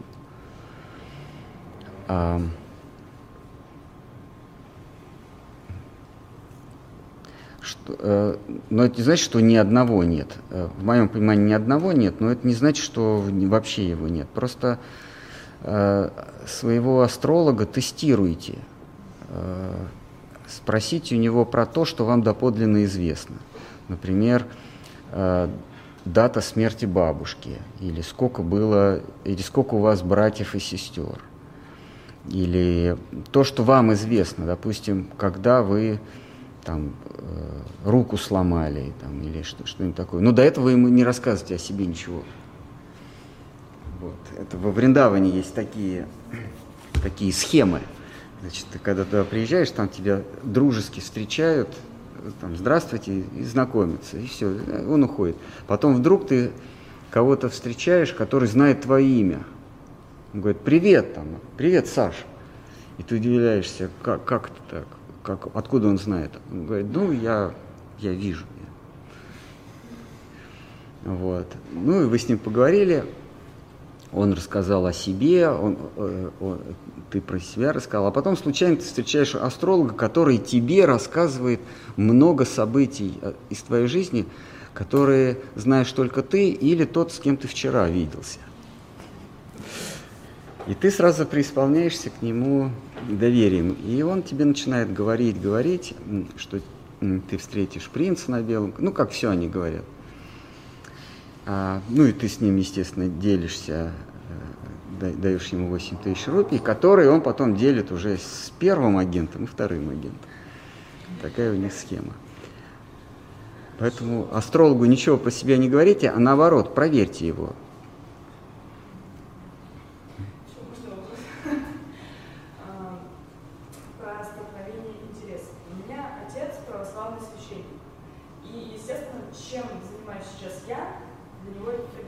А чем вы занимаетесь? Йогой? Нет, ну йогой. Он считает это противоположностью, неверным то, чем он занимается. То есть он считает, что я его не признаю и занимаюсь неправильно. Но я не спасусь, но это в его понимании. как выстроить отношения между дочерью и отцом, чтобы я не шла против своего отца? Ведь есть же иерархия. Ну, поговорите с ним. Человеку дан язык, чтобы артикулировать свои желания, свои ощущения. Ну, наверное, больше вопрос со стороны. Вот. Как ему объяснить свой выбор? Ну, смотрите, выбор веры, наверное, да, выбор жизненного пути – это довольно интимная вещь. Так же, как, например, выбор спутника жизни. Вот вам кто-то нравится, вы испытываете к нему чувства, вы же свой выбор не подчиняете воле родителей. Да? То есть, если родители вам говорят, это плохой человек, а вы чувствуете с ним душевное единение, что вы родителям скажете? Вы скажете, знаете, папа, вы же выбрали друг друга, исходя из личной приязни, и позвольте мне тоже выбрать спутника жизни. А выбор веры – это еще более интимная вещь, это еще более ответственная, ну, как бы выбор, фактически выбор своих отношений, выбор своего пути к Богу. Это что-то личное, и никто не вправе тебе диктовать, как должны строиться твои отношения с Богом. Они не вправе диктовать выбор спутника жизни, а выбор пути к Богу тем более никто не имеет право диктовать нам. Тот факт, что когда-то наши предки выбрали такую-то веру, вернее, даже не то, что предки, а кто-то из предков выбрал вот такую веру, совершенно не означает, что мы должны тоже выбирать. То есть, получается, они что, за нас выбрали? Если кто-то выбрал путь к Богу Иисуса Христа, это замечательно, слава Ему и хвала. Но почему я должен выбирать этот путь только потому, что какой-то предок 10 поколений назад сделал свой выбор? Ему, ведь если мы берем православие, да, православие, оно возникло как некий раскол с римской церковью. Ну, когда-то была одна церковь, да, потом появилась, значит, Константин перенес церковь в Константинополь, в Стамбул, основал Византию, и там, собственно, возникло это православие. Потом этих православий, по-моему, их очень много, ну, не по-моему, а их много. То есть когда-то кто-то делал выбор, кто-то сделал выбор не верить в Аполлона, не верить в Зевса, а верить в Иисуса Христа. Потом кто-то сделал выбор верить Иисуса Христа не в римском чине, а в византийском чине. Потом кто-то сделал выбор почитать Иисуса Христа не в византийском, а там, румынское православие или еще какое-то. Кто-то сделал выбор, почему я не имею, если они имели право сделать свой выбор, почему я не имею права сделать выбор? Вот если ваш отец разумен, и вы ему это объясните, что выбор веры – это… Да, спасибо, но у меня уже есть. Это упакованное. А, спасибо, да, ну… У меня есть, у меня дома есть комплект.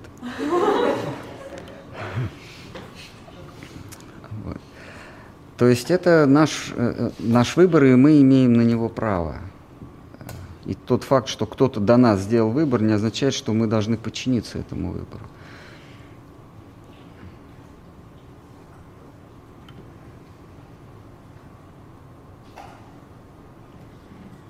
Пусть почитает, дайте почитать своему отцу, ну, может, он читал Куприна «Анафема», мой любимый рассказ у него. Там вот такой портрет вашего батюшки, такой отец, не помню, как его зовут, который громовым голосом пел с кафедры «Славу» и «Анафему» читал. И вот до этого его потрясла повесть Льва Толстого, где, значит, там герой говорит: ну, каждая букашка, каждая бабочка, это же тварь Божия, как же можно их не любить? И вот этот вот батюшка понимает, что только подлинный, истинный христианин мог такие слова написать.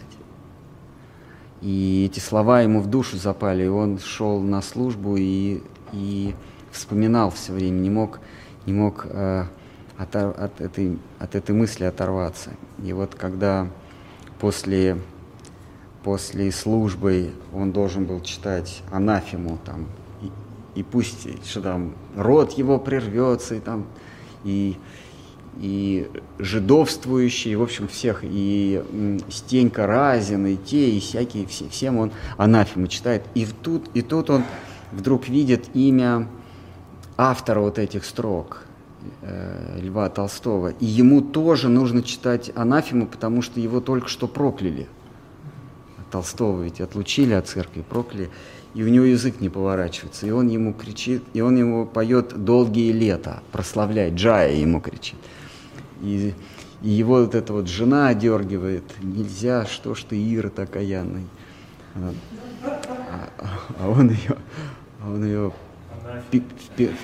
впервые в жизни он шикнул на нее, потому что он был хотя и высоченный в 3 сажени, она маленькая, сухонькая, но она всегда ему диктовала свою волю. И вот впервые он на нее пшикнул, потому что душа ему там велела. И ему сказали, что из-за этого ты лишишься и сана, и всего, у тебя и прихода не будет, ты всего лишишься. А он говорит: а мне нет дела до этого. И идет, как корабль плывет среди этой толпы осуждающих, выходит из собора, и так начинается его новая жизнь, его прозрение. Так что выбор веры сходно с этим. Мы не должны делать огляд, мы должны выбирать образ Божий с оглядкой на мнение других. А вот касательно религии, правильно ли я понимаю, что то есть разные верования — это как рубежи с неким объемом ограничений формальных, но то есть чем как бы выше, ну, как бы, чем внутренне более свободно то или иное верование, тем меньше там формальных ограничений, то есть оно от другого немножко зависит и как бы по ступенькам идет. Вот в манифесте вайшнавизма Бхактивинод Хакур в 1869 году, когда он разрывается своей верой, он христианин, хотя он индус, но в Индии родился, он христианин. Потом он принимает вот этот вот брахмот, ну, брахманизм индийский, и когда он сознает, что его тянет к фигуре Махапрабху, к тому, кто принес идею несуществующего, вернее, необязанного существовать Бога, он разрывает со всеми прошлыми концепциями, идеями, религиями, верованиями. И он говорит, что религия вайшнавов – это религия свободных людей. Это религия свободных. То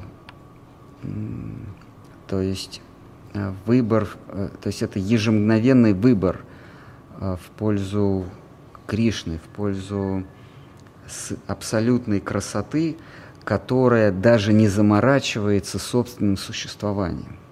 Она даже, то есть Кришна, он даже не обязан существовать для того, чтобы быть счастливым. Да, вот мы должны существовать, чтобы быть счастливым. Нам для счастья хотя бы, как минимум, требуется, чтобы мы существовали, а Кришне не обязательно. Вот, то есть он даже не факт, что существует, потому что ему не обязательно существовать, чтобы упиваться счастьем. Да, то есть... И вот такого Бога избирают вайшнавы ежемгновенно. То есть Поэтому они свободны, они не связаны никакими ограничениями этого мира. То есть, так как Кришна есть все, нет того, чем Кришна не является, и, соответственно, как такового Кришны тоже нет.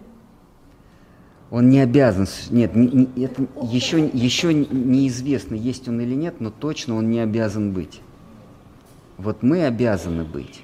Если нас нет, то нас нет. А если его нет, то это не факт, что его нет. Да.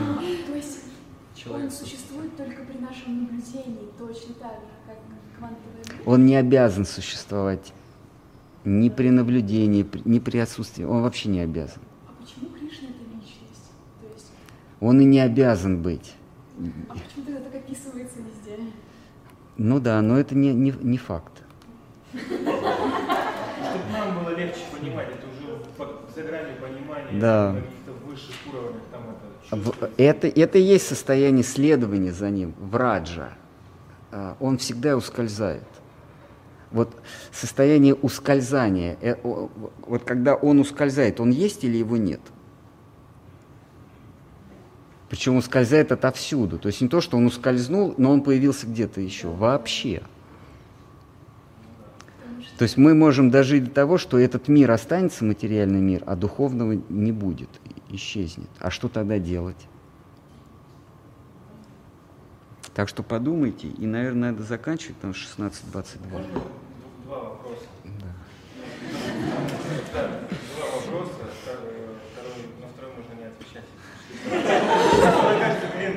Вопрос первый. Значит, молитвы, они на нерусском языке. И, соответственно, я, как человек, не знающий языка, ну, насколько качественно мое приобщение, если я повторяю, но не знаю, о чем я говорю? Ну, во-первых, мы пытаемся освежить в памяти смысл этих молитв, а во-вторых, мы просто повторяем слова святых. Это, молитва же не просто какие-то слова, а это... Смысл. А это выдох души, страждущей встречи с Богом. Это есть молитва. Это выдох или вздох. Я хочу. И святые, когда пишут на своем языке, они как бы отражают свое состояние. А мы просто за ними повторяем. Мы повторяем за ними, чтобы, если вдруг с нами произойдет то же самое, ну, действительная молитва, не то, что записано, а действительная молитва, мы вдруг узнаем в наших состояниях то, о чем они писали в своей молитве. Просто оно как бы наложится. И это есть как бы способ верификации. Вот то, что я испытал, это истинное. Это действительно меня приблизило к нему, позволило сделать шаг к нему. Или это очередная работа ума, основанная на моем опыте. И если я нахожу схожесть с молитвой святого, с Такуру Бхактивинода, Штхара Махараджа, то значит я на верном пути. Потому что путь к Богу – это путь откровений, путь молитвы.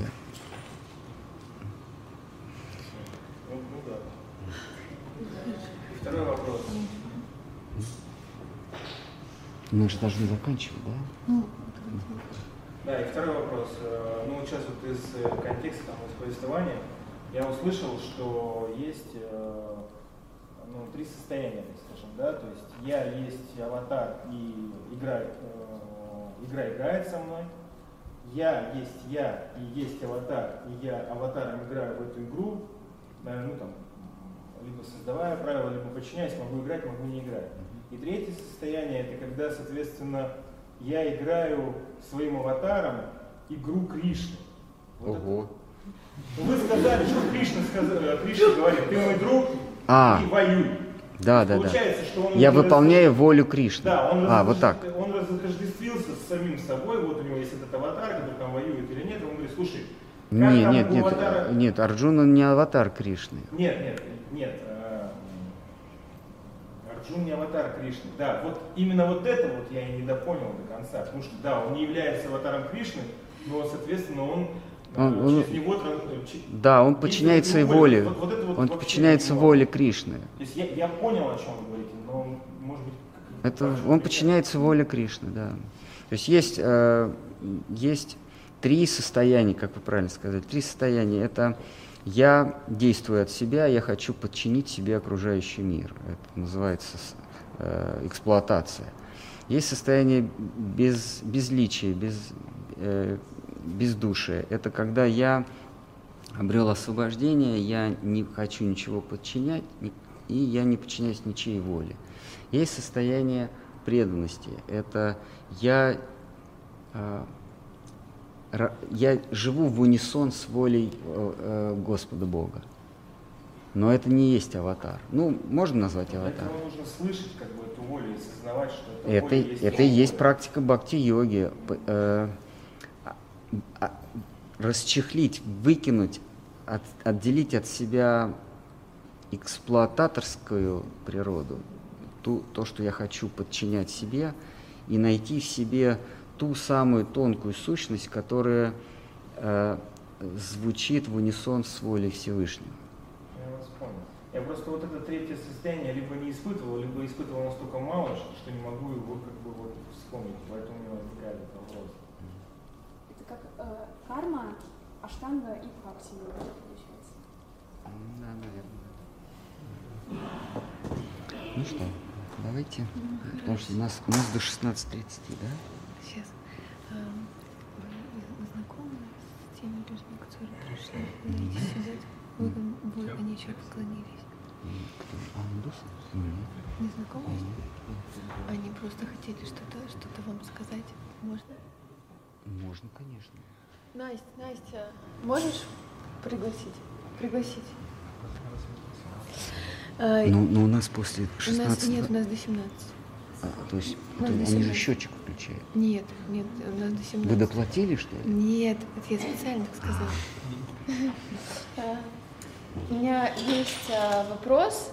Интересно ли вам узнать о книгах, которые у нас здесь есть? И также у нас будет для вас подарок книги учителя Бхарати Махараджа с Шридхара с вами. И сейчас уже, наверное, можно раздавать все книги, ну вот подарочные. Вот. И у нас гости есть. Мы послушаем их. И если вам интересно, то расскажем о книгах, которые можно будет приобрести за столом сзади. Кто-то уже оплатил, вы сможете подойти и их получить.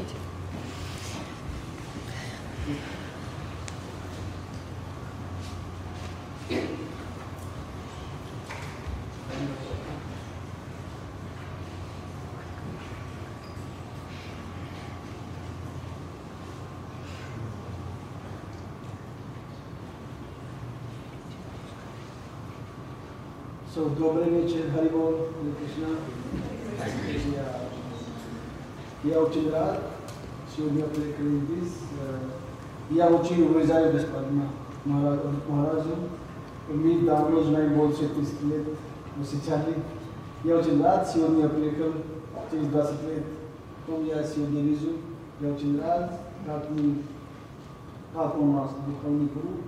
И были в 2004 году на Махараджу пошел, там большой дом, и получили духовное имя от Говинда Махараджу, там и участвовали, и очень великий ученый, и очень уважаемый господин Махараджу, все свои жизни, которые подарили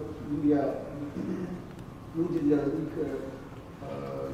большим выбором в мире, специально в России и Индия, и он так дал большой выбор для всех, были все уютно и, ну, благо, все было хорошо для всех в жизни. Это вайшнавизм очень трудно, и все звезды свой подарили для вас и для людей. Я очень уважаю, поэтому Бхарати Махараджа ки джай, вайшнав ки джай. Мы всех Мы рады, сегодня из Индии наша делегация, из посольства Индии, и все можно, как и любой подельска от Бахаразу, мы готовы для Индии, страны Индии, к культурам, духовным процессе. Харивол. Сейчас чуть-чуть два слова, будет говорить господин Падхай, тоже приехали из Индии. И у отца был высокоуровневый человек, вице-чанслер Лал Бахадур, у нас был первый министр, премьер-министр Лал Бахадур Шастри, он был вайс-чанслер, Вачаспати Упадхай, вот он был отца, и он специальный, он профессор, ученый, астролог, ведический профессор. И сейчас дает два слова. आप बोलो कि बहुत अच्छा लगा। महाराज की जय। महाराज की जय। I enjoyed my first time in Moscow and I visited this place, beautiful vibrations here. Nice souls are sitting here. They believe in Krishna. So Krishna is a Kali Yuga avatara, you know. As Maharajji was saying, I was little bit, he was translating me. So I enjoyed whole environment and more power to you. You learn spirituality in this Kali Yuga. We need spiritual system in our body to enhance this negativity because life is all about negativity and positivity. So if we get more positivity in ourselves, we will be happy and we will enjoy our life. Thank you. Haribol.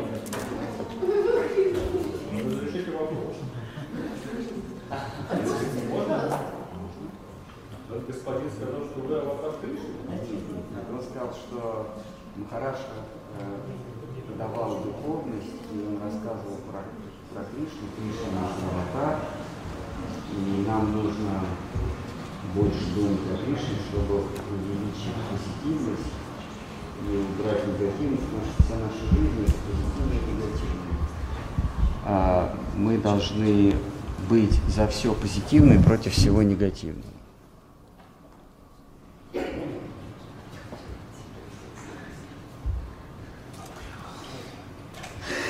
не знаю. Я не знаю.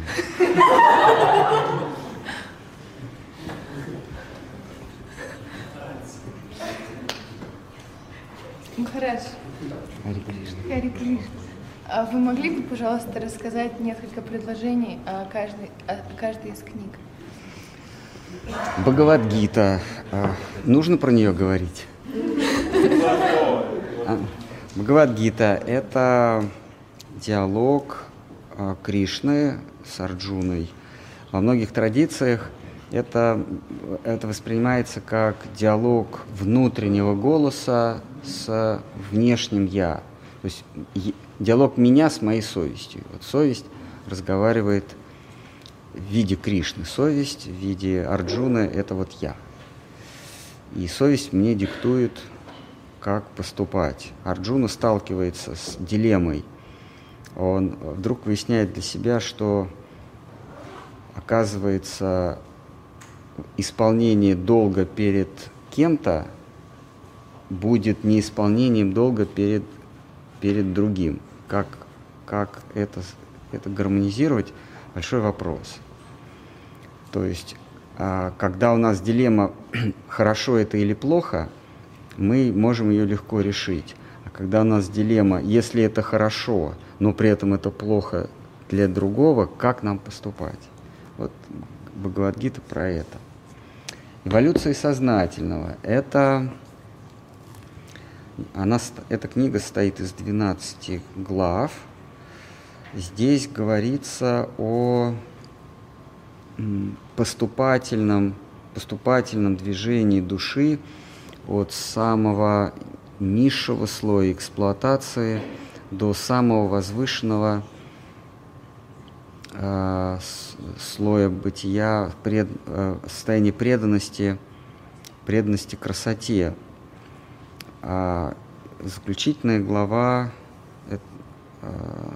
она объясняет мантру Гайатри. Гайатри-мантра – это самая главная мантра в арийской традиции, ведической традиции, то есть это суть всех вед. С Гайатри-мантры началось творение этого мира. По сути дела, эта мантра существует до того, как Вселенная появляется. Вселенная появляется из вибрации Гайатри-мантры. И во всех традициях Гайатри-мантра объясняется так или иначе. Все объяснения верные. Штхар Махарадж дает совершенно уникальное объяснение Гайатри-мантры, которое не встречалось никогда и нигде. То есть то, что говорят, что Вселенная началась со звука Ом, а продолжение – это Гайатри-мантра. Да. Ом трансформировалась. Ом – это возглас Брахмы. Он удивился тому, что он узрел, то есть он удивился своему откровению. Брахма находится в абсолютной темноте, то есть это душа, которая понимает, что она есть, но не понимает, где она. Это вот первое самоощущение, когда вот у каждого в детстве есть первое ощущение, что это я. Вот, вот он я, и вот это меня окружает. Вот примерно Брахма испытывает это Ом. Но вот это Ом трансформируется через его уста, то есть он Ом не услышал, вернее, Ом он услышал, но он решил воспроизвести. И вот воспроизведение звука Ом – это есть мантра Гайатри. Но она начинается со звука Ом. Слово «Хранитель преданности», там 44 главы. Это лекции Штхара Махараджа, не лекция, а запись бесед обо всем. Про душу, про святые места, про творение, про уничтожение, про время, про пространство. В общем, это просто набор лекций. Каждую главу. Присоединяйтесь. Мы, кстати, все эти книги читаем каждую неделю в определенный день. Ну, а что реклама? Просто... Колесница?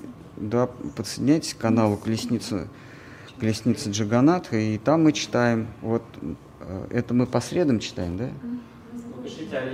Мы закончили, да. Шримад-Бхагаватам. Шримад-Бхагаватам – это диалог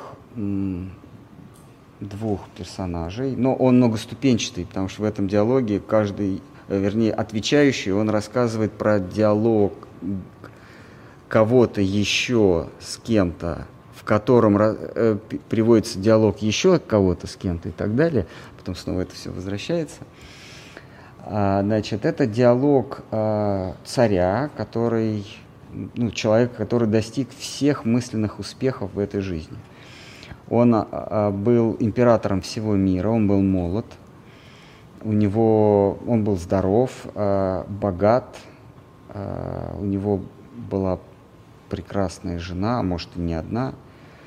То есть он имел все, о чем может мечтать человек в этом мире, и он вдруг осознает, что он смертен. И ему сказано, что он умрет через 7 дней. И это предсказание, оно неотвратимо.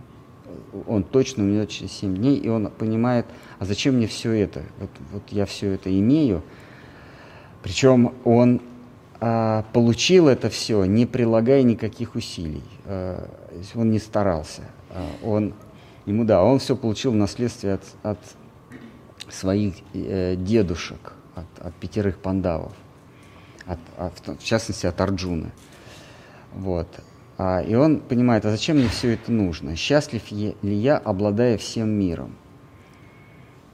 Более того, его еще и уважают. То есть он не просто обладает властью, а он обладает авторитетом. Его действительно любят и уважают подданные за его справедливость, доброту, ученость, воздержанность.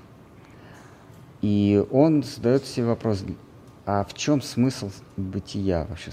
Смысл существования? Для чего я живу, если все это прекратится через 7 дней? В его случае он знает, что через 7 дней. В нашем случае мы не знаем, через сколько дней, но мы знаем, что это будет тоже. И будет это точно.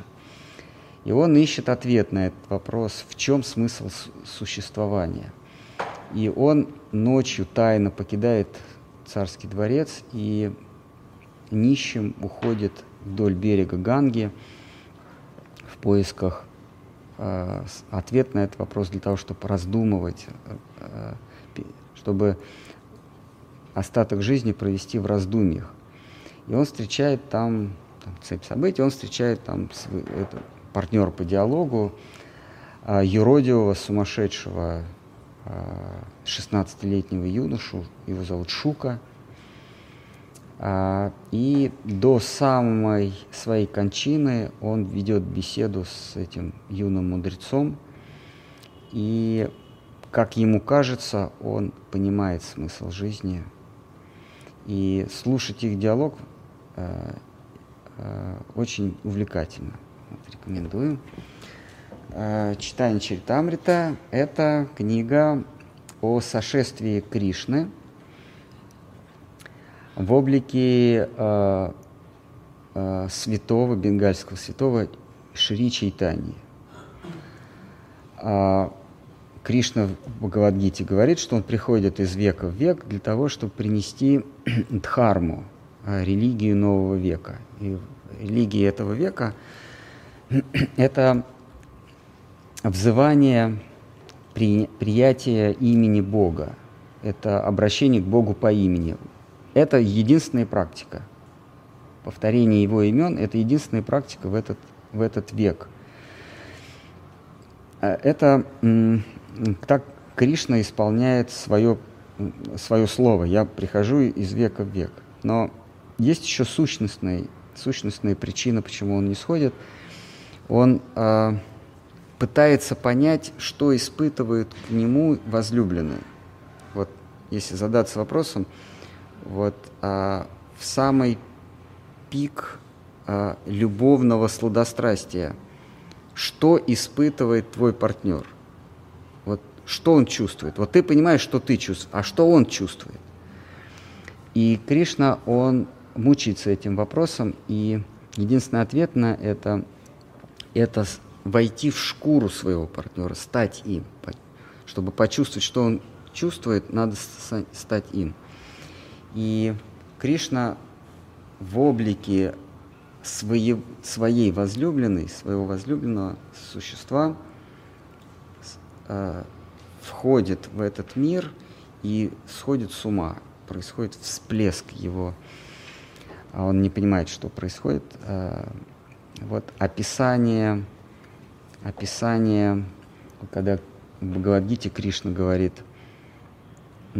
«Оставь все, оставь всякое понятие о долге, о праведности, о нравственности, и просто следуй за мной». Дальше занавес. Что же происходит, если оставить долг, понятие о нравственности и последовать за Богом? И дальше второй акт, занавес поднимается, это Господь Чайтанья, который принял облик того, кто последовал за ним. И его психика не выдерживает, психика Кришны не выдерживает. Вот об этом. Поэтому она называется... А? Что? Чайтанья – это Кришна, принявший, Кришна, соединившийся со своей второй половиной и принявший вот этот облик. Он приходил 500 лет назад. Сам. Да, он... В Бхагаватам Кришна говорит, что мы с тобой еще не закончили. Ждите второго акта. Это как раз сошествие Кришны в облике Шри Кришны Чайтаньи, который закончил свои дни, свое земное пребывание в Джаганнатхапуре, куда недавно мы ездили. Надеемся поехать в следующем году. Да. А книжка вот эта тоже про служение? Да. Да, там есть. Просто читаешь, и это служит Кришне. Да. Еще... Как служит Кришне. Да. Не только...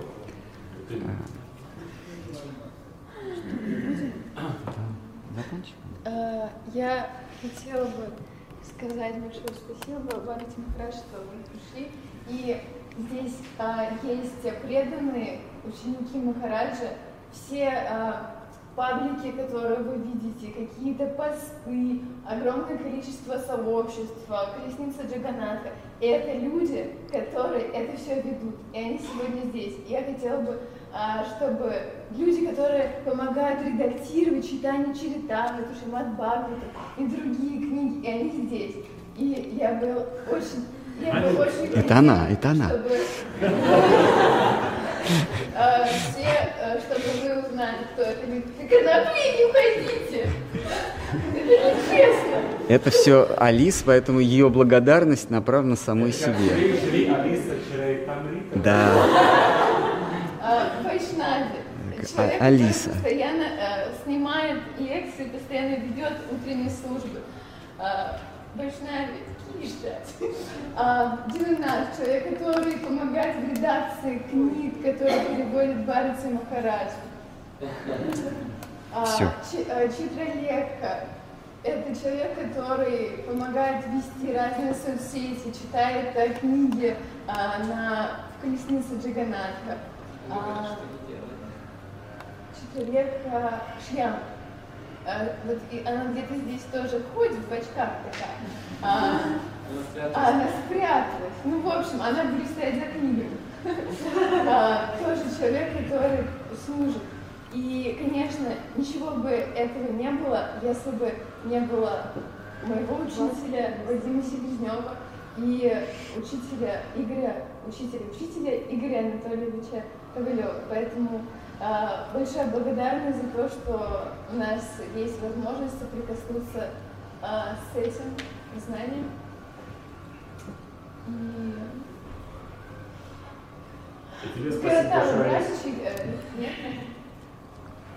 Нет.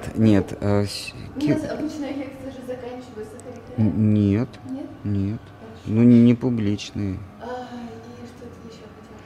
Можете поднять руки, кто точно идет в чайную. Так, хорошо. Раз, два, четыре. Повыше. Раз, два, три, четыре, пять, шесть, семь, восемь, девять, 10, 11, 12, 13, 15, 16, 21, 22. Как будто лотовую выигрывают. Окей, хорошо. Вся информация есть в чате. Мы сейчас делаем общую фотографию вот здесь. И что еще? И по поводу одежды здесь на втором этаже можно покушать, перекусить. И в 19:00